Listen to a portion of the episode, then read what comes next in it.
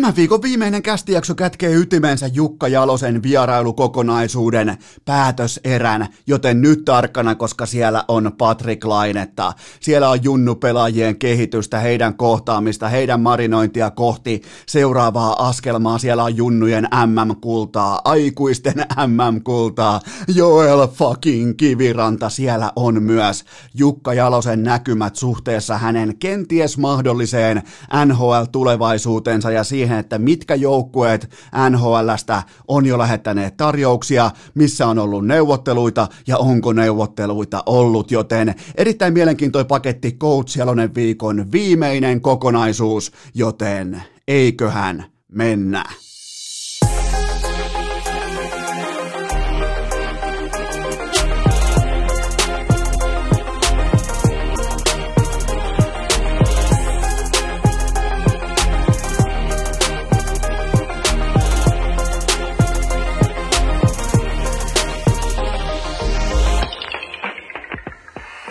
Tervetuloa te kaikki mitään rakkahimmat kummikuuntelijat viikon viimeistä kertaa urheilukästi mukaan on torstai 5. päivä marraskuuta ja olishan se nyt hieno urheilulaji. Miettikää sellainen urheilulaji, se voisi olla vaikka joukkuepeli, pallopeli, missä ensin tuhistaa tollai, sanotaanko ehkä yhteensä yhdeksän tunnin sessio, krikettityyppinen sessio, päästä päähän koko ajan tapahtuu, kukaan ei pidä tulostaulua, kukaan ei pidä pöytäkirjaa, kukaan ei pidä minkään näköistä tuoksupohjaa siitä, että mitkähän on voimasuhteet, sen jälkeen lyödään TV-lähetykset täyteen arvailuita ja sen jälkeen lähdetään sitten analysoimaan sitä itse ottelutapahtumaa. Vähän niin kuin äh, peliratkaisu kerrallaan, tiettekö, syöttö kerrallaan, laukaus kerrallaan, maalipaikka kerrallaan, vähän niin kuin Excel-taulukko nörttien kellarinörttien, märkä päiväuni siinä Pamela Andersonin nurkalla, niillähän on muuten kaikilla kellarinörteillä on aina ikuisesti Baywatch juliste seinällä, se on myös heidän yhtä kuin tällä ihan mun mielestä niin kuin arvostettava, aika noteerattava seksielämä, kun se on siinä se Pamela Baywatch edelleen seinällä, mutta nyt ei kuitenkaan mennä sinne kellariin, vaan puhutaan tästä kauniista lajista, jossa ensin tohistaan, sähistään, mähistään. Ja sen jälkeen lähdetään sitten ynnäilemään, että miten hän tässä ottelussa oikein kävi. Ja sitä vatvotaan kaksi, kolme, neljä päivää ja meillähän on tässä kä- käytännössä nyt käsissämme USAn presidentin äh, vaalit, koko se paketti, koko se mistä on kyse. Mulla ei ole vieläkään ihan tässä, mun tekis mieli tulla esittämään, että minä tässä en ole esko, minä ymmärrän, äh, miten äänestetään, miten äänet kulkee, mit, mi, kuka on valitsijamies, miten valitsijamies valitaan, kuka valitsee valitsijamiehen valitsijan valitsijan, kellä on ne Arto Tukion varaluistimien varaluistimet käytössä siellä. Mun tekis mieli tulla briljeeraamaan, että minä olen ottanut selvää osavaltiokohtaisesta äh, lakipohjasta, joka velvoittaa bla bla bla. Ei, ei, mä taas löysin itteni tilanteesta, että eihän mulla ole Herran Jumala, mulla on siis, mulla on rahat on sisällä, mulla ei ole mitään käsitystä siitä, että kuka äänestää, mitä äänestää, ja minkä takia ne ihmiset, minkä takia sinne menee 170 miljoonaa ihmistä urnille äänestämään, jos tuommoinen 270 valitsijamiestä, eli Arto Tukion varaluistimien varaluistimia, jotka on siis valittu jollain hyvin mystisillä periaatteilla valitsijamiehiksi, ja ne tekee sen lopullisen koolin, että vähän niin kuin jääkiekkoottelussa ei ole mitään väliä sillä, että kumpi saa kiekkoa maaliin enemmän, koska siellä on katsomossa ne viisi tärkeää katsojaa, just ne oleelliset, tietsä, vähän paremmin ymmärtäjät, jotka osoittaa sitten niistä maaleista, että mitkä oli ansaittuja.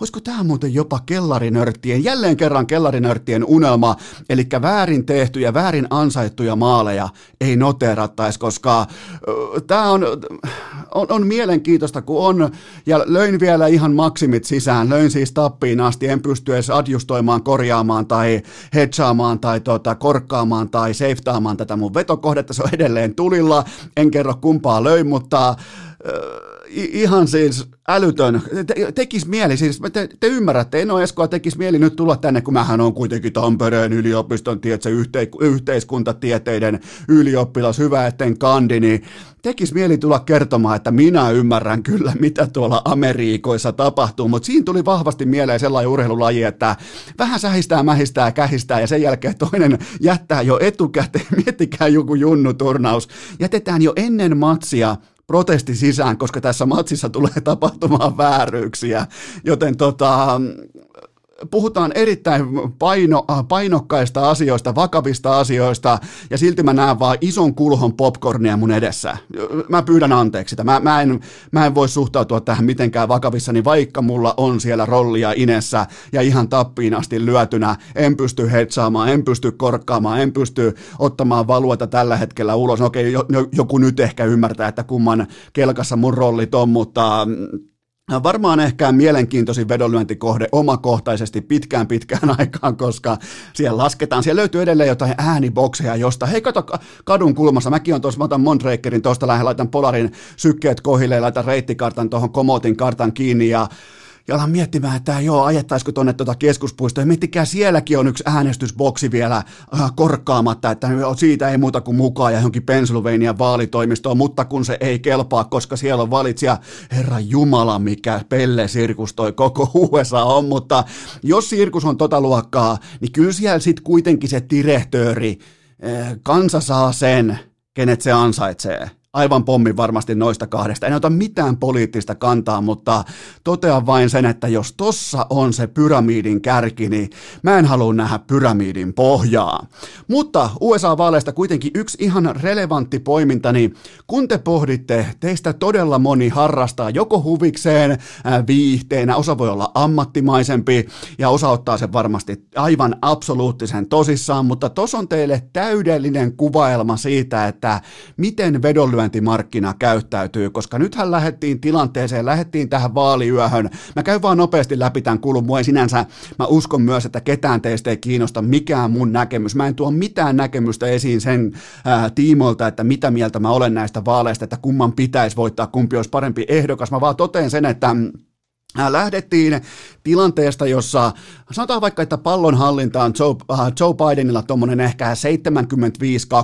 Lähdettiin siitä liikkeelle ja liikuttiin sellainen, pelattiin ehkä joku uh, puoli aikaan, ei edes välttämättä puoli aikaan saakka. Puhutaan niin kuin ekan 20 tapahtumista, 25 minuutin tapahtumista jalkapallotermein. Yhtäkkiä Donald Trump on tuommoinen 80 pinnan suosikki. Ihan, ihan siis out of blue, välittömästi iso swing ja no yhtäkkiä koko yleisö, koko kotiyleisö, kaikki TV-katsojat alkaa huutamaan, että ai jumalauta, tämä on nähnyt tän ennenkin, tämä on 2016, että nyt se tapahtuu, pitäkää nenästä kiinni ja hypätkää syvää päätyä, että se on tässä, game over, GG-chatti, ei muuta kuin kassan kautta kotiin ja mitä sitä jälkeen tapahtuu? Joe Biden alkoi tekemään tasaista yksinkertaista. Miettikää kuinka kuuma se ylireagointimarkkina, typerän tuulipukurahan markkina oli sillä hetkellä, kun se päätti lyödä Donald Trumpista aivan absoluuttisen ennakkosuosikin pelkästään niiden asioiden pohjalta, jotka oli meidän, jopa munkin tiedossa, miettikää.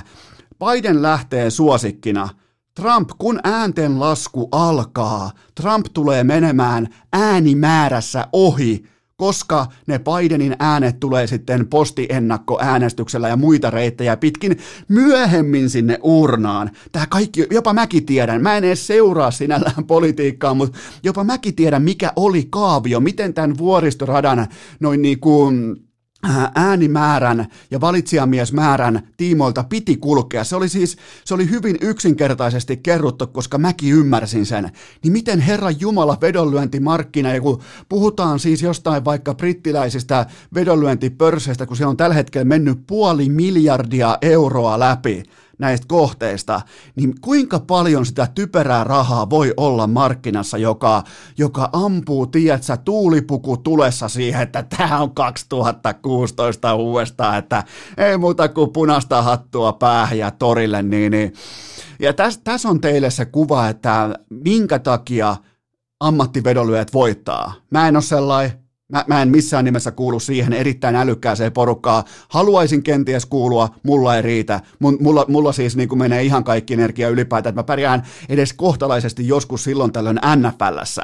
Joten tota, älkää ihmetelkö, että se markkina, mitä isompi volyymi, mitä isommat Dallas Cowboysit, mitä isommat Manchester Unitedit, mitä isommat Barcelonat, Real Madridit, kumppanit, niin kuinka paljon siellä on sitä tunnepitoista dollaria ängetty täyteen Tämä oli mun mielestä todella hyvä oppikoulu kaikille, jotka on kiinnostunut vedonlyönnistä, että miten markkina reagoi ja kuinka typerä. Silloin kun se sauna kuumenee vääristä syistä, tiedätkö, kun se kiuas ei ole edes kuuma, se sauna palaa niistä seinistä, se on kerosiinilla valeltu, niin eihän se saunan mittari kerro sulle silloin sitä, että onko siinä hyvä saunoa, jos ne seinät on tulessa.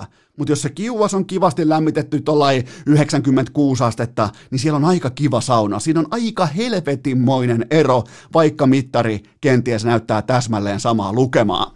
Joten tota, ja kaikki informaatio oli käytössä. Ihan kaikki käyrät tiedot, ennakkotiedot, läpikulku, käsikirjoitus, kaikki ne oli meidän tiedossa.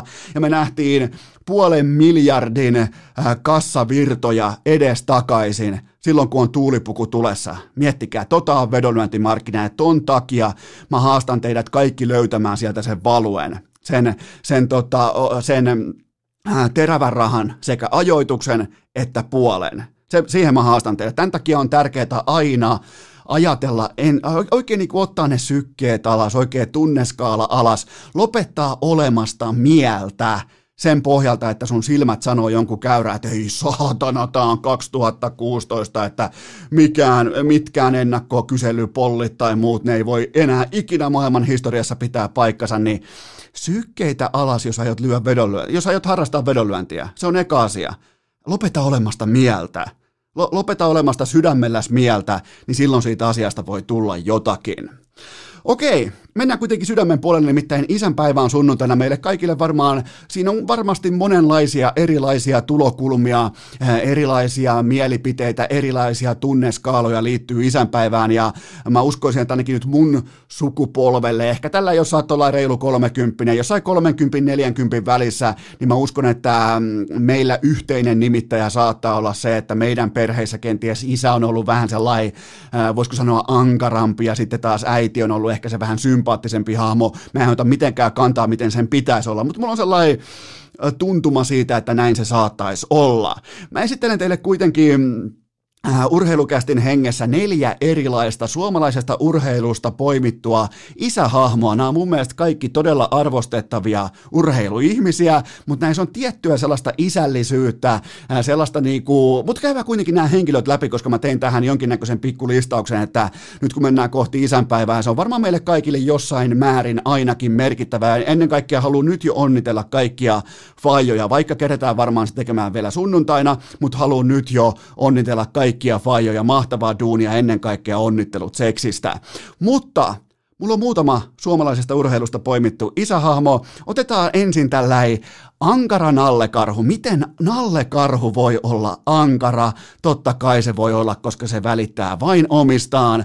Kalervo Kummola, miettikää se duuni, se välittäminen, se kaiken ulkopuolelle rajaaminen ja se ennen kaikkea itsensä likoon heitto, luotien vastaanottaminen.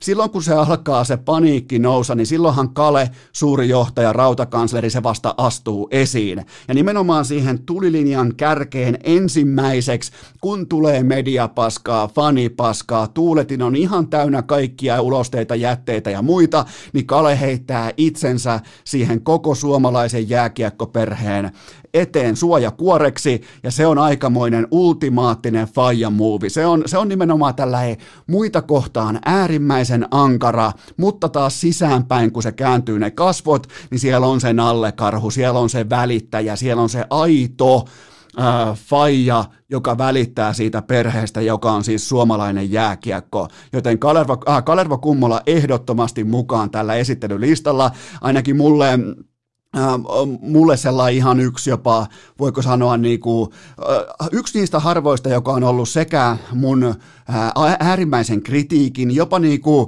tietyllä tapaa on, kuten sanoin äsken, niin jättäkää ne tunteet pois, jättäkää se mieltä oleminen pois sinällään, että älkää olko sydämellä mieltä, mutta voisin sanoa, että on jopa niin kuin, tuntenut jotain, niin, ei se ole vihaa, koska se ei voi myöskään olla rakkautta sitten vastapallossa, mutta mä oon tuntenut jotain negatiivista Kalervo Kummolaa kohtaan. Miettikää tunnetasolla. Nyt mä taas en voi tällä hetkellä enempää arvostaa hänen työtään suomalaisen jääkiekon eteen, joten tota on olla ankaran alle karhu. Osa varmaan ehkä poimii oman faijansa tuosta, osa poimii vaikka oman isoisänsä, jotain vastaavaa. Mennään seuraavaan äh, henkilöön. Tämä on hurmoksellinen hengenluoja faija, tiedätkö, kun on se kesäretki, on se äh, sukulaisten matka, on se kaveriporukan matka, pelimatka, niin siellä on se yksi, kaksi faijaa, joista kaikki pojat, kaikki tytöt, kaikki sanoo, että hei, toi on se hyvä, toi, toi on niitä hyviä juttuja, toi on aina posin kautta, toi ostaa matsien jälkeen jätski, toi osaa niinku luoda sen hengen, aistia sen huoneen lämpötilan, aistia sen moodin, aistia sen asenteen, aistia sen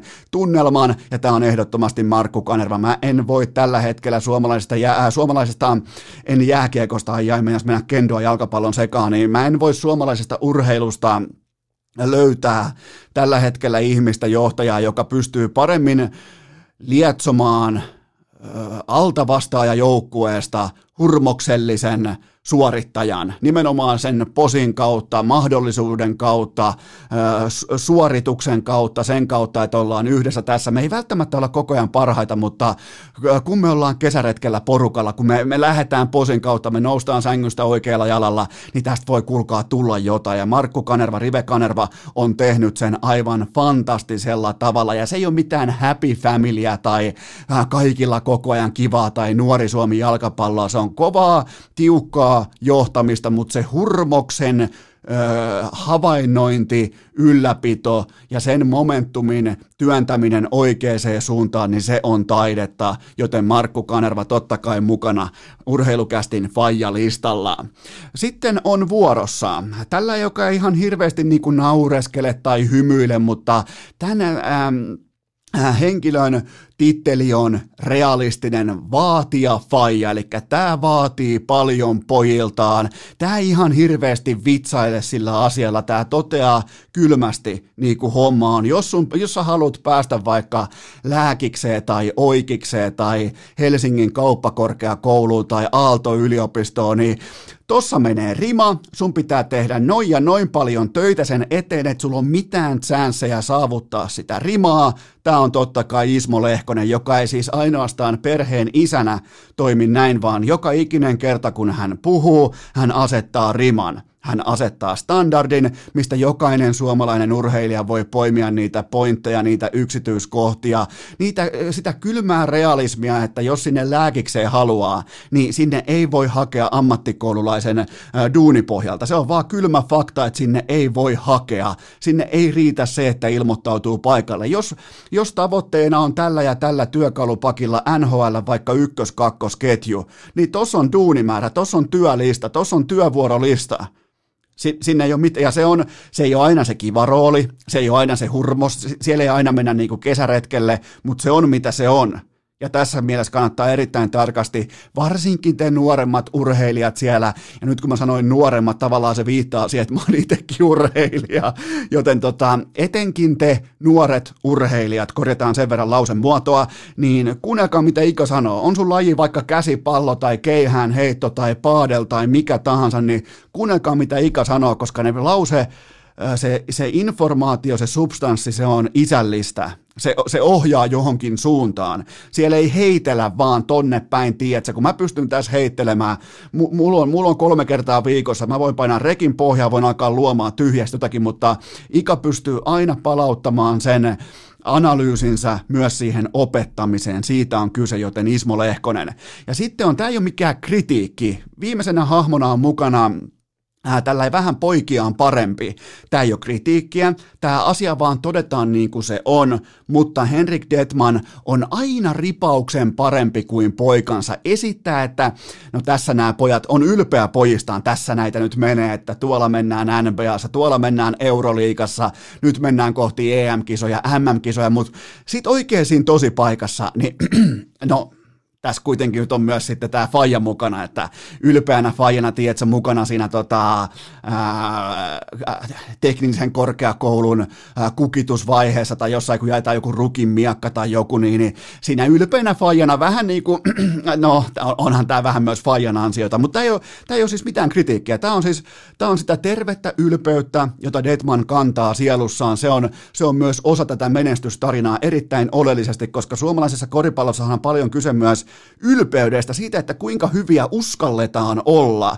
Ja se on vaatinut Henrik Detmanin tietyn, ei voi sanoa koppavuuden, mutta sellainen terve itsetunto kautta ihan suora ylimielisyys tiettyjä toimijoita kohtaan, jotta ne pelaajat siellä kentällä on tajunnut, että ne ei ole kakkosviulussa käytännössä suhteessa kehenkään tai mihinkään. Joten siinä on neljä mun mielestä aika hyvin poimittu, ja totta kai on helppoa lähteä nostaa omaa häntää, mutta mutta tota, on neljä erilaista faija tyyppiä suomalaisesta urheilusta. Lähettäkää mulle erilaisia, vaikka inboxiin, lähettäkää mulle erilaisia faija-tyyppejä, jos tulee mieleen näin isänpäivän tiimoilta, mutta vielä kertaalleen kaikille fajoille erittäin laadukasta isänpäivää sunnuntaille. Ville Nieminen. Tämä oli mielenkiintoinen, koska viime jakson ykkösuutinen on se, että Ville Nieminen on nostanut penkistä 152,5 kiloa. Välittömästi tämän jälkeen tulee uutisia kohti, tai oikeastaan tulee Ruotsin suunnalta uutisia, että Ville Nieminen ensin kuului näin, että on potkittu ulos muudusta, mutta sen jälkeen tuli tämä oikea uutinen, eli Ville Nieminen jätti muudun. Ja tota, tämä vaati vähän aikaa sulattelua, tämä vaati vähän aikaa pohdiskelua ja mulla on tähän ihan selkeä kanta olemassa, koska tässä näkee, miten toimitaan aikuisuuden tilassa. Ja nyt voi pohtia, sä voit heittää vaikka vastapalloa Eno Eskolle, että no miksei tätä tapahdu useammin, että miksei tätä ole olemassa arkitasolla sieltä täältä tuolta, niin se johtuu siitä, että Ville Niemisellä on tähän taloudellisesti varaa. Hyvin harvalla, etenkään kotimaisella päävalmentajalla jääkiekolla. Jos ottaa ehkä jääkiekosta ottaa pois ehkä ne 6-7 nimeä sieltä huipulta, niin hyvin harvalla on varaa tällaiseen muuviin ja, ja tota, Niemisellä on varaa ja hän on oikeasti pelaajien puolella. Jos hän ei havaitse, että hänen metodinsa, hänen opetustapansa, hänen äh, valmennustapansa kasvattaa näitä kyseisiä pelaajia optimaalisesti kohti seuraavaa steppiä, seuraavaa tavoitetta, seuraavaa kehityskäyrää, niin hänellä on munaa nostaa kätensä pystyä ja todeta, että väärä koutsi väärille pelaajille. Ei muuta kuin handu pystyä ilmoittaa, että I'm out. Se ei ole luovuttamista, se ei ole joukkueen niin kuin sinällään, se ei ole joukkueen pettämistä. Mun mielestä tämä on äärimmäistä rohkeutta, tämä on terveyttä, tämä on aikuisuuden tilassa toimimista. Tämä on, sanotaanko jopa isällisyyttä suhteessa pelaajiin tehdään kovia ratkaisuja. Luotteko, että tämä on jotenkin helppo ratkaisu? Tämä sisältää varmasti sisäistä ristiriitaa, tai saattaa sisältää jopa vähän niin kuin tietynlaista sellaista hetkellistä häpeän tunnetta, sitä, että mitä hän muuta ajattelee, mikä hän on kritiikin laatu, mitä hän tästä poimitaan, mitä hän sanoo vaikka Aftonbladet, miten sanoo Sports Express, mitä niitä lehtiä nyt ikinä onkaan Ruotsissa, jossa jokainen paikallinen siifonen tietää jääkeikosta kaiken. Mutta tota, tämä on rohkea muuvi, koska silloin kun havaitsee havaitsee omat heikkoutensa suhteessa siihen kyseiseen pakettiin, jonka on ottanut vastaan, niin ei muuta kuin kättä pystyy, jos siihen on varaa. Ja Nieminen tietää, kuten hän sanoi Maikkarin haastattelussa, niin nyt on tullut kaksi hutia, eli pelikansin viime kausi ja nyt tämä Ruotsin kausi. Siinä on huti numero yksi ja kaksi ja kolmanteen ei ole varaa. Jos sä olisit NFL-coachi, sua ei olisi enää olemassakaan. Se, se, on, se on kylmää bisnestä. Niemiselle tulee kolmas mahdollisuus, voi tulla jopa neljäskin mahdollisuus, mutta seuraavan on pakko osua. Ja Nieminen tiedostaa, hän sanoi mun mielestä tosi fiksusti, että hän tietää, mistä tämä tulee jatkumaan, ja se ei todellakaan jatku huipulta. Et, et se, on niinku, on tärkeää ymmärtää, että tämä on iso, rauhallinen askel taaksepäin, ja näin toimitaan silloin, kun siihen on on varaa, siihen on itseluottamusta, siihen on rohkeutta ja siihen on tervettä järkeä. Tässä kohtaa moni asia, vaikka se ensimmäinen, jos mun olisi pitänyt antaa mun lausunto 45 äh, sekuntia tai vaikka live-lähetyksessä, niin mä olisin todella ihmetellyt tätä läpivientiä, mutta nyt mä tiedän paremmin, mä oon pohtinut asiaa ja kahden ohi- ohilaukauksen jälkeen aloitetaan pohjalta. Aloitetaan ja Nemollahan ei ole koskaan ollut vaikeuksia ottaa hattua kouraa silloin, kun tilanne on oikea, joten tota, me tullaan näkemään Ville Niemisestä vielä ihan eturivin valmentaja suomalaisessa jääkiekossa. Karjala turnaus alkaa tänään torstaina. Okei, on tullut paljon kritiikkiä siitä, että pitäisikö pelata. Se on vähän ehkä kolikon heitto, että pitäisikö. Mä ymmärrän tavallaan, että miksi pelataan. Mä pystyisin myös helposti argumentoimaan teille nyt sen, että miksi ei pelattaisi, joten aika lailla kolikon heitto mulle omakohtaisesti. Mä kuitenkin poimin teille, koska te kuitenkin katsotte näitä pelejä. Mä katson, sä katsot, me katsotaan. Mä poimin kolme pelaajaa, jotka on mulla seurannassa. Ykkösen keskeltä Peter Tiivola, 27-vuotias sentteri ja pelannut Sissä todella laadukasta karvaperse aikuisten, tiedätkö, jääkiekkoa pystyy hallitsemaan pelin tempoa, rytmitystä sitä ja se on mielenkiintoista, että pystyykö tuomaan tämän seuraavalle tasolle. Okei, tämä Venäjän junnujoukkue ei ole siihen mittari, mutta pystyykö tuomaan sen isossa kuvassa seuraavalle tasolle, koska öö, mä, mä toivoisin, että tämä poikisi Tiivolalle jotain hyvää. Ja mä tarkoitan hyvällä sitä, että vaikka nousun KHL-tasolle, mä siis, mä, mä näen tässä todella isot taloudelliset seuraukset nimenomaan tässä vaatimattomassa viikonlopussa, koska jos hän pystyy osoittamaan, että hän on Leijonien edes tässä kuvastossa ykkössentteri, me aletaan puhumaan KHL-tasosta, me aletaan puhumaan KHL-ruplista, me aletaan puhumaan KHL-siirrosta ja kaikesta tästä, joten siinä mielessä Peter Tiivola ehdottomasti seurantaan. Kakkosen laidalta Kasper Björkvist suoraan KKsta. Hän on totta kai lainapelaaja, mutta Kouvolan oma poika tällä hetkellä. Mua kiinnostaa se, että miten piisaa liikennopeus sitten tällä seuraavalla tasolla, koska fysiikkaa on, kokoa on, hauista on, vatsalihaksia on, kaikkea on siis niin kuin ihan terminaattori kunnossa, kun puhutaan huippurheilijasta, mutta miten pystyy rytmittämään, liikuttamaan itseään, kun pelitempo kasvaa, kiekollisen, ää, kiekollisen pelitempon vaati, vaatimustaso, vaatimusstandardit kasvaa, miten pystyy pelaamaan siinä, se on ehkä mielenkiintoisin kysymys, mun mielestä ihan oikea ää, aito isojen poikien jääkiekkoilija. Sitten ykköspakki Valtteri Kemiläinen. Ei ole enää mikään junnu, ei todellakaan 28-vuotias ja nyt alkaa olla se KHL-kortti käsissä. Se on tässä, sä oot Leijonien ykköspakki, sä oot uskomattoman hyvä raitin ampuja, sulla on todella paljon annettavaa viivassa, sulla on paljon annettavaa oman, oman pään ensimmäisen syötön kanssa, oot ihan valmis, ettenkö sanois KHL-tason pakki, joten Tämä on vähän sama kuin Tiivolalla. Nyt puhutaan isoista rahoista ja sen takia mulla on Valtteri Kemiläinen seurannassa.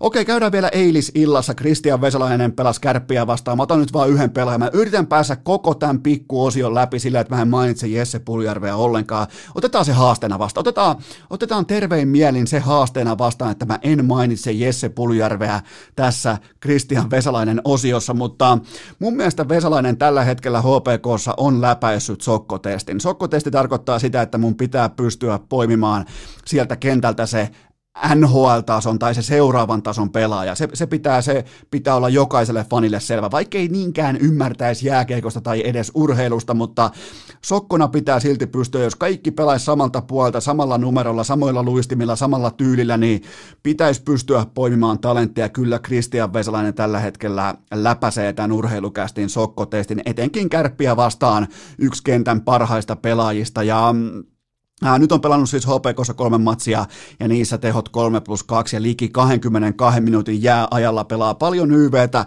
on paljon tulessa niin kuin pitääkin olla, koska myös HPK haluaa ottaa tästä lainasta kaiken hyödyn talteen ja kuten mä totesin etukäteen, se on Kontiola tai Boost, Eli Vesalainen pelaa Kontiolan laidalla ja heti nähdään niitä hyviä asioita. Heti nähdään niitä asioita, millä se itseluottamus, se pelillinen paketti taas kerran parsitaan. Se on ehkä vähän ollut sirpaleina siinä lattialla 21-vuotiaalla pojalla. Nyt sitä paketoidaan sitä vaasia tai niin kuin liimapala kerrallaan sitä vaasia kasaan. Ja kyllä toi vaikuttaa ei välttämättä NHL-valmiilta, kokonaisuudelta, mutta tuossa pystyy silti huomaamaan, että tämä on oikea paikka hänelle, tämä on oikea ratkaisu häneltä, ja me nähdään nyt ihan meidän silmien edessä ihan huippuluokan jääkiekkoilija, joka on ensinnäkin urheilullisempi, se on suoraviivaisempi, ja sen jääkiekkotyyli, pelaamisen profiili alkaa edustaa aikuisten jääkiekkoa. Se on hieno nähdä.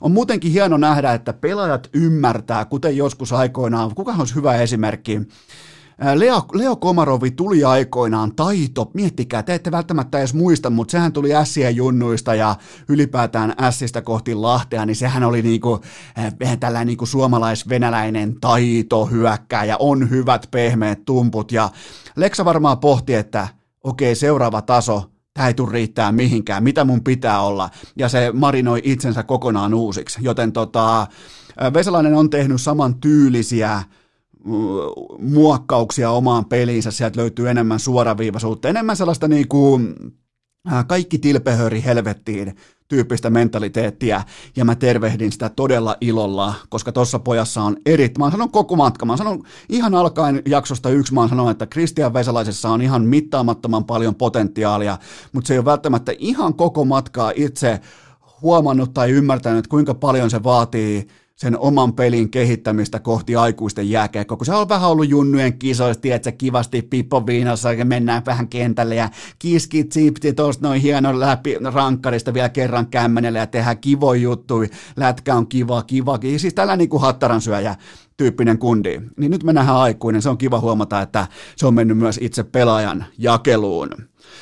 Mä kuuntelin tuossa eilen, mä kävin pitkän, pitkän, pitkän äh, tota, maastopyörälenkiä, mä kuuntelin vähän Petopodia, mä kuuntelin Juha-Matti Aaltosen vierailua ja mä nostan sieltä vaan yhden poiminnan. Äh, sieltä, se on niinku totta kai äh, podcastin vieraat, se on useimmiten, siellä on paljon huumoria, siellä on paljon niinku tarinoita, siellä on paljon naurua, tätä ilosta puolta, mutta mä nostan yhden ison kuvan ja mä aloin pohtia JMAn kohdalla sellaista sanaa kuin tietynlainen haikeus tuli sellainen kuva, että hän ymmärtää vasta nyt, että kuinka helvetin etuoikeutettu hän on ollut koko uransa.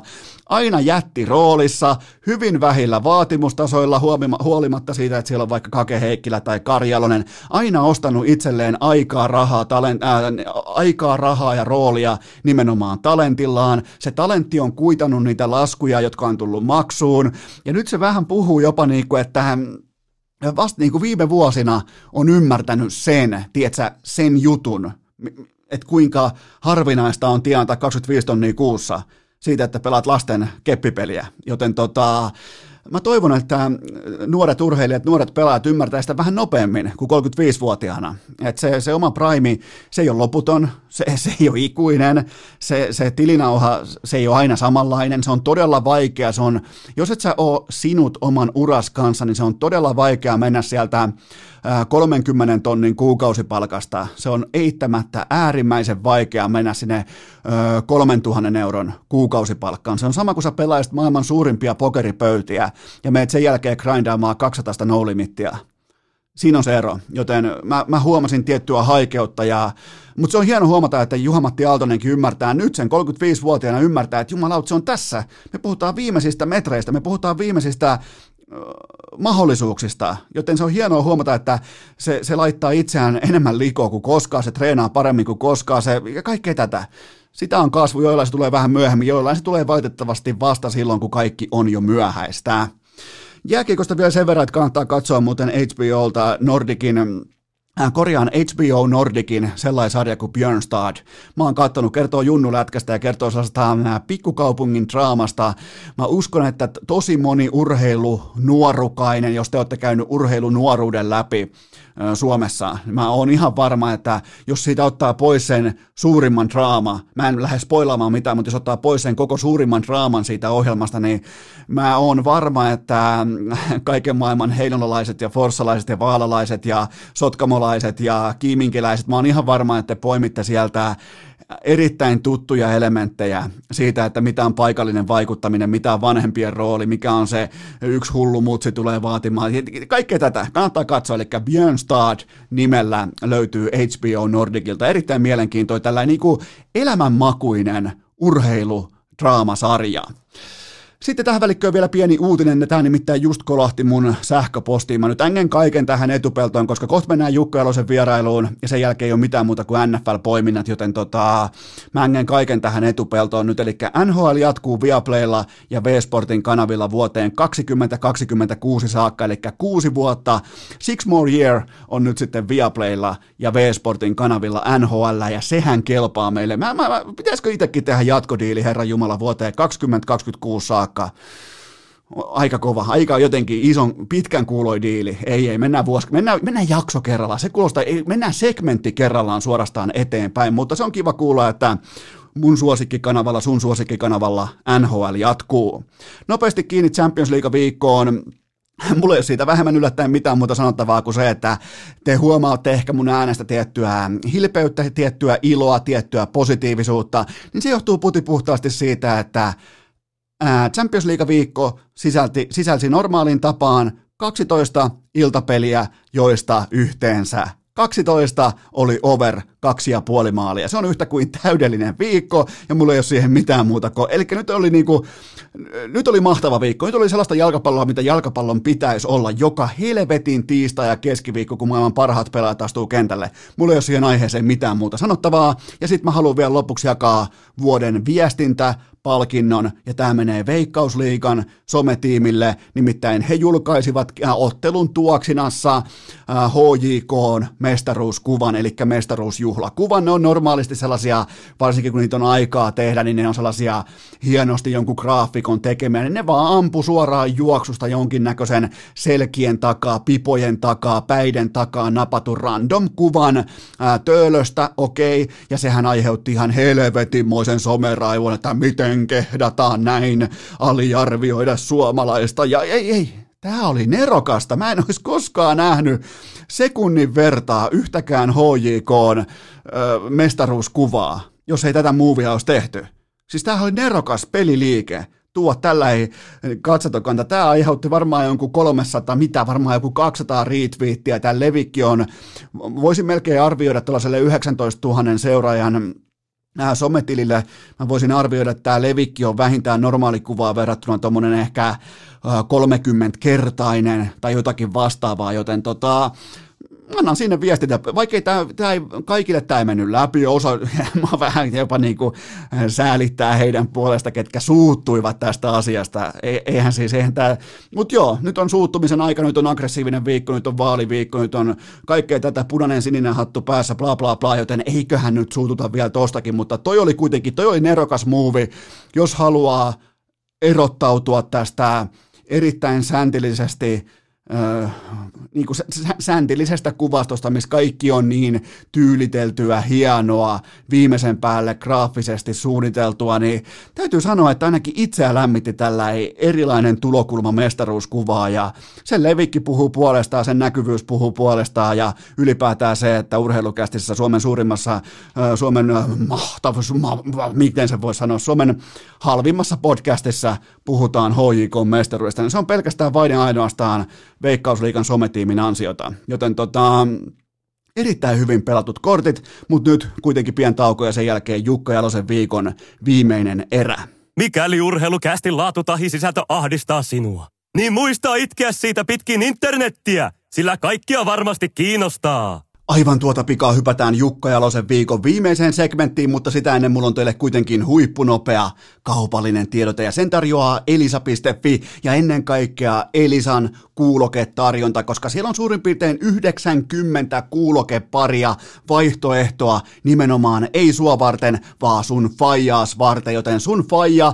tarvitsee kuulokkeet, sun isä tarvitsee kuulokkeet, joten nyt on viimeistään aika reagoida, ne ei kuitenkaan sunnuntaiksi ehdi, mutta ajatus on tärkein, se, se kuponki on tärkein, se itse piirretty lappu on tärkein, että hei faija, tänne sun himaan, tänne sun postiosoitteeseen on tulossa sulle uudet kuulokkeet, ja mä suosittelen kaikille Apple Airbotseja, niitä kakkosia, ne on mulla tuossa vieressä. Itse asiassa just nyt, just tällä hetkellä ne on mulla tässä kädessä. Mä käytän niitä joka ikinen päivä, siinä on mukana latauskotelo. Se latauskotelo on todella, todella kätevä, se suojaa niitä kuulokkeita, se lataa aina kun sä laitat ne sinne boksiin. Ne ää, kansi menee kivasti kiinni klip. Silloin muuten meillä himassa tuottaja Kope tietää, kun se kansi menee kiinni tälleen knaps, niin se tietää, että sen jälkeen lähdetään pihalle. Se alkaa olla tälleen niinku puolen vuoden kohdalla ehkä jopa paikoin vähän raflaavaa, koska mun pitää yrittää joskus vähän jopa peittää, että miten mä saan sen kannen kiinni.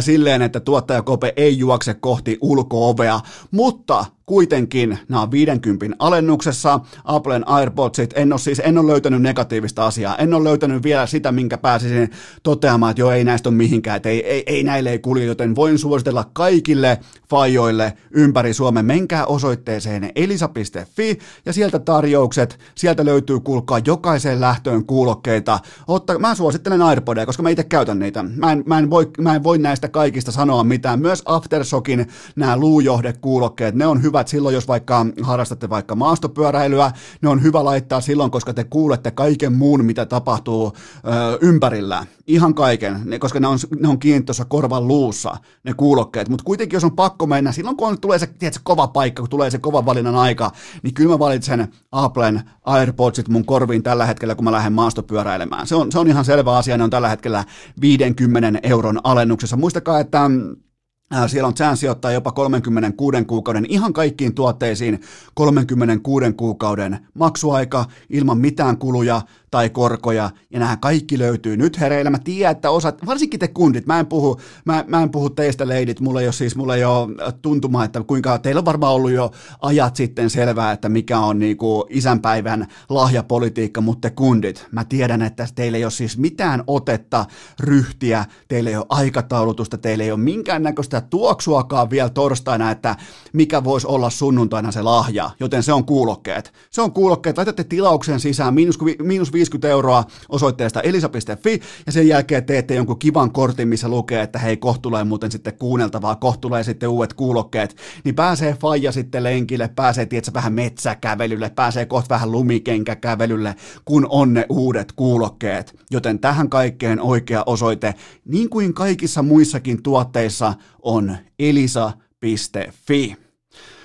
Nyt se sitten alkaa, nimittäin Coach Jelonen viikon viimeinen vierailu. Tämä on ehkä monille teistä varmaan se mielenkiintoisin, koska nyt on Patrick Lainetta, U20 kultaa, se kehitys. Tullaan äh, Ilja Kovaltsukin sieltä äh, vähän niin kuin, ei voi sanoa, no voi melkein sanoa, että äh, Ilja Kovaltsukin varjosta tullaan nuorten tulevien megatähtien coachiksi, kun ne on vähän ehkä vielä arpoa omaa asemaansa jääkiekossa, että mitähän niistä tulee. Sinne tulee aatellinen päävalmentaja Jukka Jalonen tulee opastamaan heitä. Kaikki tämä lähestyminen näitä pelaajia. Nostettiin vielä Patrick Laine erikseen esiin ja sitten totta kai 2019 Moneyball kultajoukkueen rakentaminen, läpivienti, roolitus, pelaajakemiat, henkinen tasapaino, tämä kaikki johtajuus, niin se on puntarissa ja sitten vielä lopuksi se, että mm, ja on se tavallaan hieno nyt kaikki toimittajat, kaikki kanadalaistoimittajat tarkkana, koska Jalonen on saanut NHLstä ensimmäisen tarjouksen, ja mä en tiedä, että se ei ole vissiin missään sitä vielä muualla sanonut, mutta nyt se sanoo sen urheilukästissä, joten puheenvuoro viimeistä kertaa tähän viikkoon Jukka Jaloselle.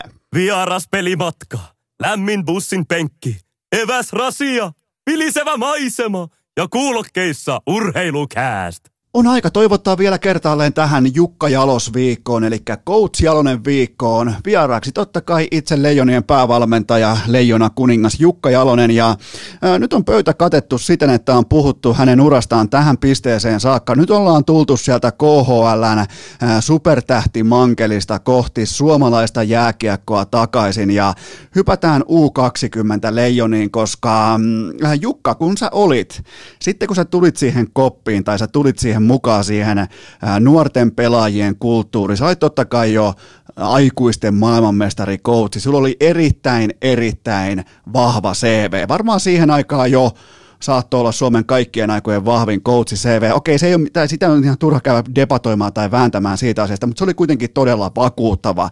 Mutta mulla on kuitenkin yksi erillinen muistikuva tota, Äh, mennään kesään 2015 ja minä, sinä ja Mäkisen Antti kierrettiin Stanley Cupin finaaleita Tampa Bayn ja Chicagon välillä. Mä muistan, sulle pamahti silloin jossain lentokentällä kännykkää viesti, että tuli Vierumäen suunnalta niin kuin testituloksia. Ja mä näin sun ilmeestä, että nyt muuten tuli positiivista postia. Että nyt on muuten nämä sun tulevat nuoret supertähdet, ne on laittanut toistoja sisään, ne on heittänyt itsensä likoon, ne on tehnyt töitä.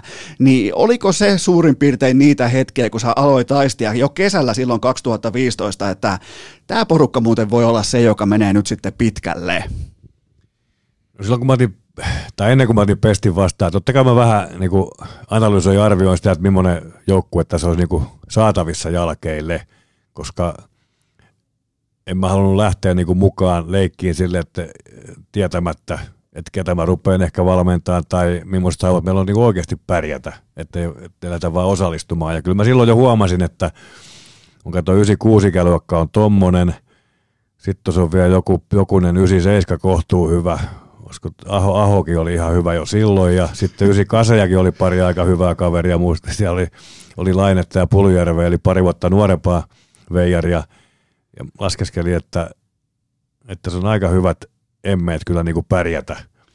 Ja, ja lähdin mukaan ja pari, pari turnaustapahtumaa oli 96 ikäluokan kanssa sitten siinä keväällä. Helmisen Raipi oli silloin vielä coachina ja sitten Raipe pääsi tuonne Astanaan ja sitten tuli Pennanen kesällä mukaan, mukaan niin kuin valmennustiimiin.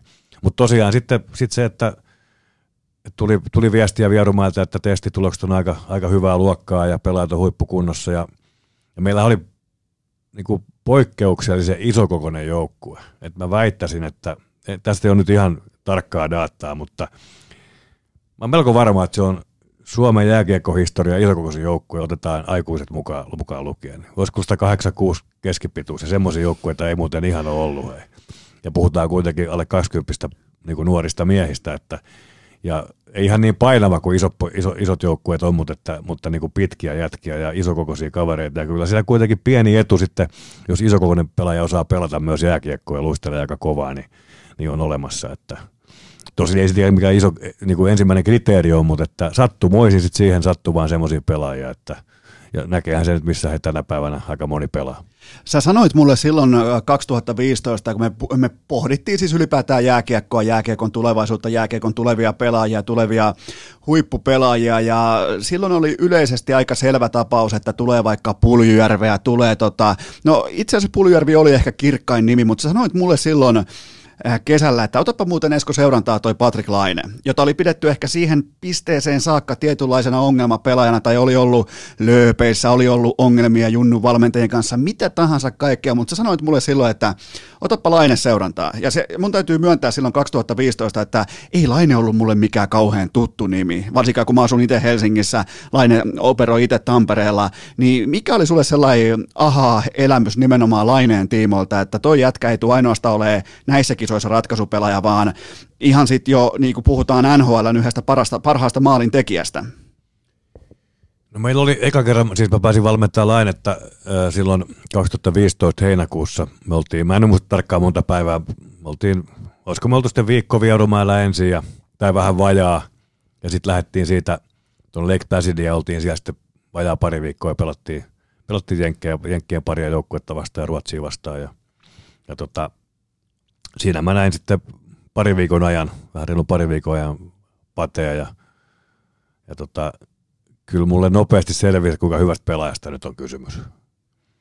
Eli, eli se, mikä, se, mikä mua niin kuin miellytti, niin ei pelkästään se laukaus, joka tietenkin oli jo silloin aikamoinen hevosen potku ja, ja siinä oli maalin, maalin tekemisen meininki, mutta kyllä sitten se muu kokonaisvaltainen pelaaminenkin, hän, mä huomasin, että hän on fiksu kaveri, älykäs jätkä – oppii nopeasti, ää, erittäin hyvä syöttää, mitä moni ehkä ei ihan niin kuin ymmärrä, kuinka hyvä hän oikeasti syöttämään. Ja ymmärtää niin kuin peli, hyvä pelikäsitys ja hyvin käyttää rystyä ja pystyy pelaamaan nopeita peliä. Ja, ja tota, kyllä teki muuhun ison vaikutuksen. Mä muistan, muistan vielä sen hetken, kun juttelin hänen kanssaan eka kerran palautetta Lake Placidissa. Kyllä mä, oikeastaan se ohje, mitä mä sanoin hänelle, niin oli se, että – et nyt kun silloin, hän pelasi hyvin silloin. Hän ei kulki kaksi vuotta vanhempia kavereita vastaan kuitenkin pelattiin koko aika, että 96 oli pääosa vastustajista ja että et,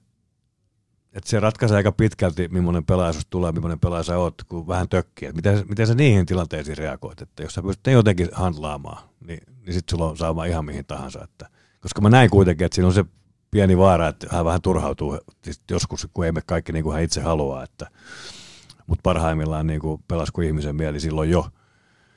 Et tota, ja joku kysyi turnauksen jälkeen multa, että vaan pelaajista ja laineestakin varmaan, niin kyllä mä sanoin silloin, että, että mä en 98 ikäluokan pelaajia ole kyllä juurikaan nähnyt, mutta jos maailmassa jostain parempi löytyy, niin, niin olisi ihan kiva nähdä hänen pelaavan. Että, et tota, eikä mitenkään esimerkiksi puljua niin kuin aliarvostaa tai jotain pulju oli huippupelaaja silloin ja edelleenkin, että, et tota, ja koko ajan kehittyy, mutta että – jotenkin se semmoinen laineen kokonaisvaltaisuus, semmoinen niin kuin nopea äly, äly, niin teki muuhun kyllä vaikutuksen. Ja nimenomaan se, että miten Laine luontaisesti haluaa olla silloin se ratkaisutekijä, se alfa, se koko kulhon ainoa taistelukala, joka silloin kun on kaikki pelissä, niin Lainehan vasta tavallaan niin kuin herää eloon tai alkaa, sydän alkaa sykkiä ihan eri tavalla. Ja se on just, mä tykkään käyttää termiä Lamborghini-luonne joillain on se, joillain on munaa ajaa keltaisella Lamborghinilla pitkin Tampereen katuja, niin se on ihan erilainen personan, personansa sitten taas versus ehkä tällainen Äh,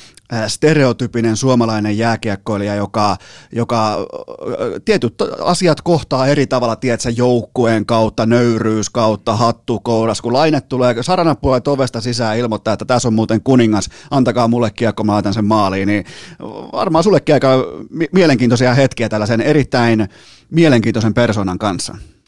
Joo, totta kai, ja kuitenkin siis varmaan se perusluonne on niin ton tyyppinen, että siellä on se tietty positiivinen itsekkyys olemassa, mitä, mitä huippumaalintekijöillä on kaikilla, mutta kuitenkin kyllä mä sen huomasin, että Laine kuitenkin pystyy olemaan, jos hän vaan haluaa, niin erittäin hyvä joukkuepelaaja myöskin, että jos siellä Lake Placidissä plus sitten totta kai 20 kisoissa viimeistä, että, että silloin kun siinä on ympärillä semmoiset pelaajat, joita hän arvostaa, ja hän arvosti Ahoja, hän arvosti Puljärveä, ja he pelasivat tosi hyvin niin kuin kimpassa, että – olisi, totta kai me vähän niin kuin mietittiin etukäteen, että voidaan me laittaa Laine ja niin kuin Pate ja Pulju samaan ketjuun, että, että syöksä se toistensa ruokaa siinä, että, ja syötteleekö ne ollenkaan toisilleen. Kuitenkin oli drafti tulossa ja tavallaan kilpailivat samoista asemista siellä ja muuta, mutta, että, mutta tosi hyvin heidän yhteistyö pelasi ja oli iso osa niin kuin meidän kultamitalijahtia siinä koko kisojen ajan. Tuo joukkue on ihan täysin hävytön, kun miettii, että Laine, Rantanen, Aho, Pulju, Hintz ja Juolevi. Ihan siis, ja lista jatkuu, Kapanen, kumppanit, kaikki. Ja sitten siellä on vielä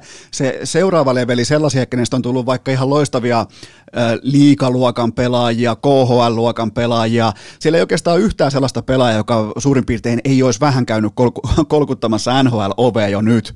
Joten siis tota, aivan käsittämätön porukka, mutta se mikä oli mielenkiintoista just tuolla meidän Stanley Cupin finaalien reisulla, niin sä kyselit multa todella paljon, että no, et, et, mikä on Instagramia, mikä on Snapchatia, mitä noi jätkät saattaisi niinku tehdä, missä ne kommunikoi, missä ne juttelee, ja mähän pidin sulle pieniä äh, tällaisia tota, la, la, laskuttamattomia pieniä luentoja siitä, niin kuin nyt säkin pidät mulle ja mun kuuntelijoille, että et, et mikä, se oli mun mielestä hyvin mielenkiintoista, kun mä aloin laittamaan sitä vähän isompaa kuvaa, koska aikoinaanhan sä teit vähän niin kuin etupellossa myös sun gradun aikoinaan tuosta tota, jääkiekkoilijan ravinto, ravintovalmennuksesta, niin tavallaan sä olit nytkin todella äh, kiinnostunut siitä, että nämä nuoret kaverit, mitä ne tekee, mitä ne on, mikä niiden arki on, niin, niin oliko tämä ihan tietoinen päätös vai oliko tämä vaan tätä sun erittäin autenttista äh, niin kuin, kykyä olla kiinnostunut ja mennä aina se niin kuin mielenkiinto edellä uusiin haasteisiin?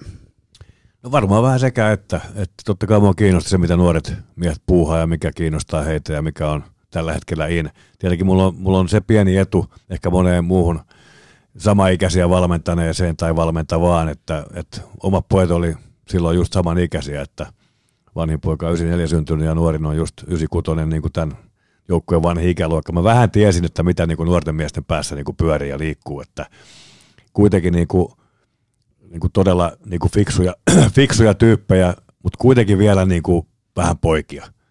Että ei kuitenkaan aikuisia miehiä, että, että pitää niin kuin tietää, miten heidän kanssa toimii ja operoi. Ja sitten kun se on käsittämätön katsoa sitä joukkuetta välillä, tai katsoa sitä joukkuetta siinä siviilipäällä ja katsoa, että voi, että millaista, niin kuin, että kun ei tunne eikä, jos ei tuntisi eikä tietäisi, että no saas nähdä, että aika muista kukkakeppiä tuossa on. sitten kun mennään jäälle, niin katsoo, että hei, nyt on muuten maailmanluokan pelaajista kysymys oikeasti. Niin kuin, jo, niin kuin, näyttää oikeasti muuten jääkiekkojoukkueelta. Niin, että sieltä tultiin vähän verkkarit niin, jalassa ja vähän, silleen, vähän lippalakki takana ja vähän sille köydyssä ja muuta, että et, et onko nämä niinku, totta kai ei voi sanoa, että ne oli silloin ihan vielä huippuammattilaisia, mutta siihen suuntaan menossa vahvasti ja, ja sitten semmoinen kuitenkin kova, kova halu niin kuin pärjätä ja se, että antaa heidän olla kuitenkin niin vähän niin kuin omissa oloissaan. Sitten ei liikaa, mä koin, että mä en rupea näitä, näitä niin kuin ylivalmentaa. että se on niin kuin pahin virhe, mitä mä voin tehdä. Että nämä on ihan tarpeeksi fiksu jätkiä, ne, ne ymmärtää kyllä nämä meidän pelin periaatteet ja muuta ja toteuttaa, jos me, jos me kohdellaan heitä niin kuin, silleen niin kuin lähes aikuisina – eikä, eikä niinku ruveta pilkkua viilaamaan ja nysväämään, että silloin me saadaan paras tulos irti. Oliko toi se tapa tavallaan tai se lähestymiskulma siihen, koska sun, sun CV oli todella vahva, sä olit aikuisten MM-kultamitalisti, niin nimenomaan valmentaminen se kärki edellä, että pelaajat ei säikähdä sua.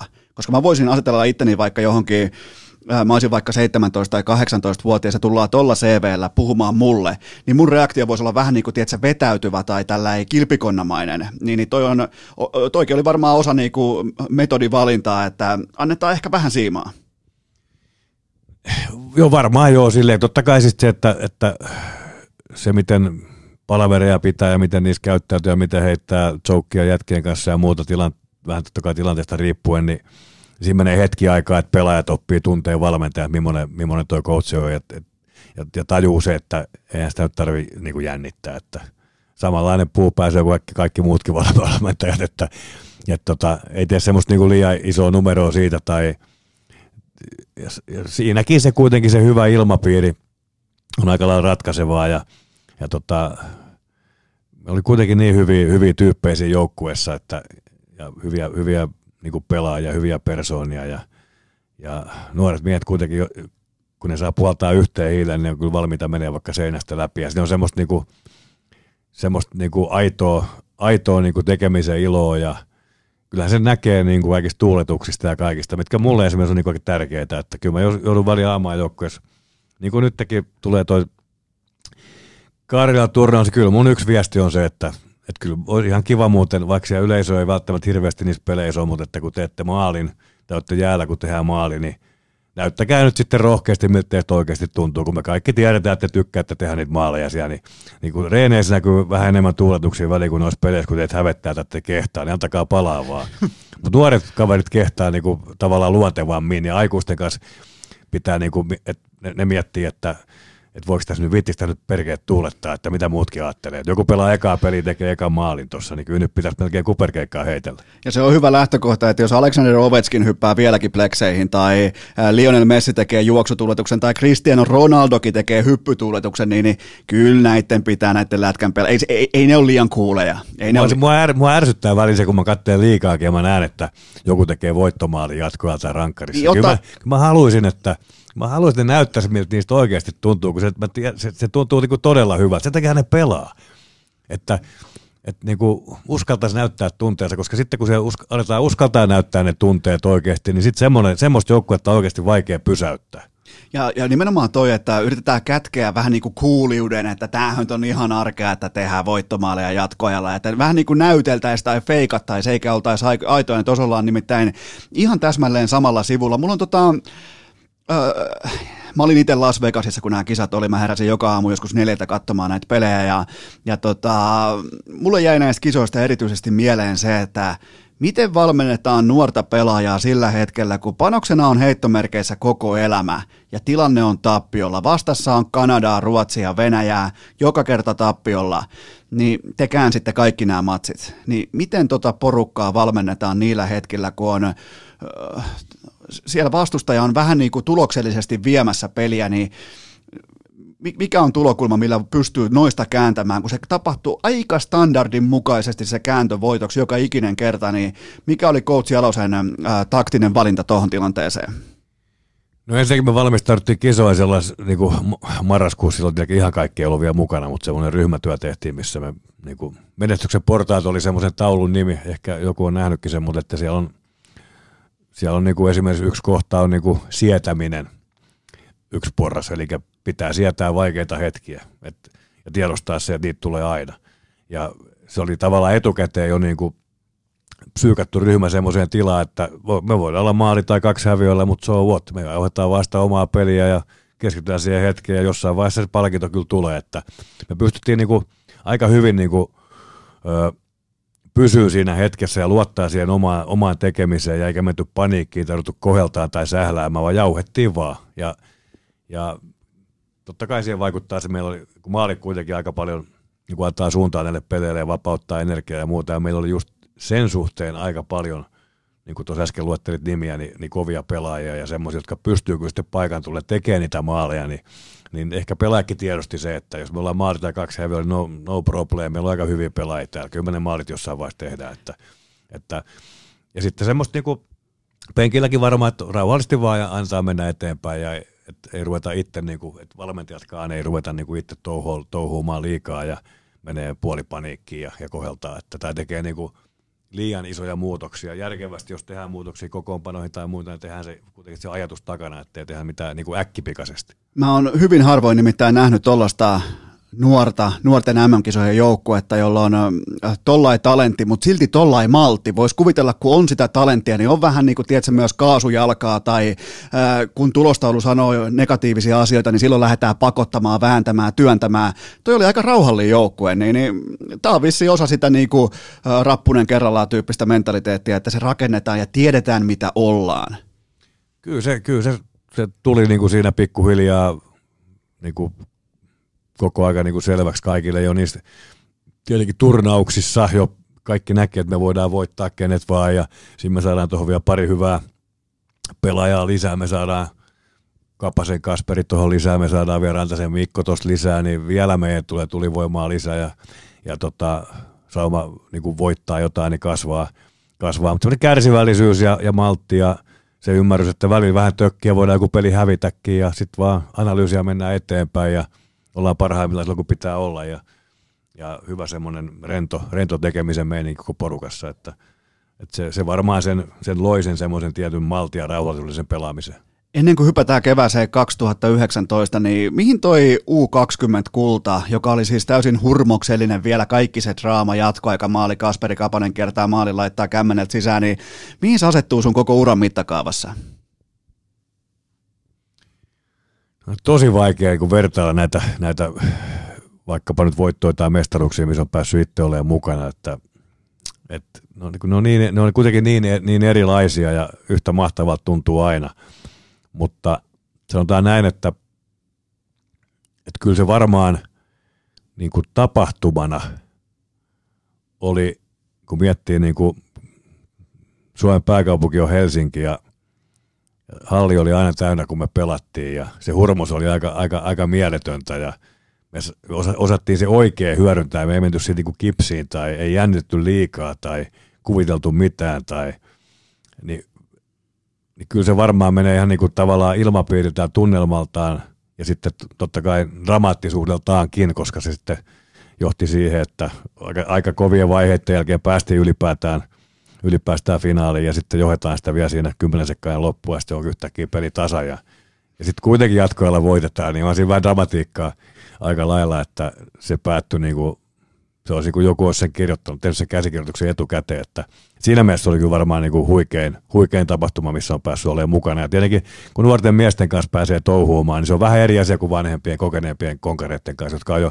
nähnyt paljon urallaan, voittanut ehkä ja joku sitten rupeaa pikkuhiljaa miettimään, koska mä lopetan, mutta nämä oli vasta aloittamassa. Niin, siinä on se tietty lapsen usko, lapsen into, sellainen autenttinen fiilis ja rakkaus, tai just käsillä olevaa tilannetta kohtaan ilman minkäännäköistä näkymää huomisesta, niin, niin se on varmaan kyllä sun uralla siinä mielessä just sellainen ikimuistoinen hetki, mutta hypätään kuitenkin tähän, ää, miltä muuten tuntuu olla edelleen hallitseva jääkiekon maailmanmestari?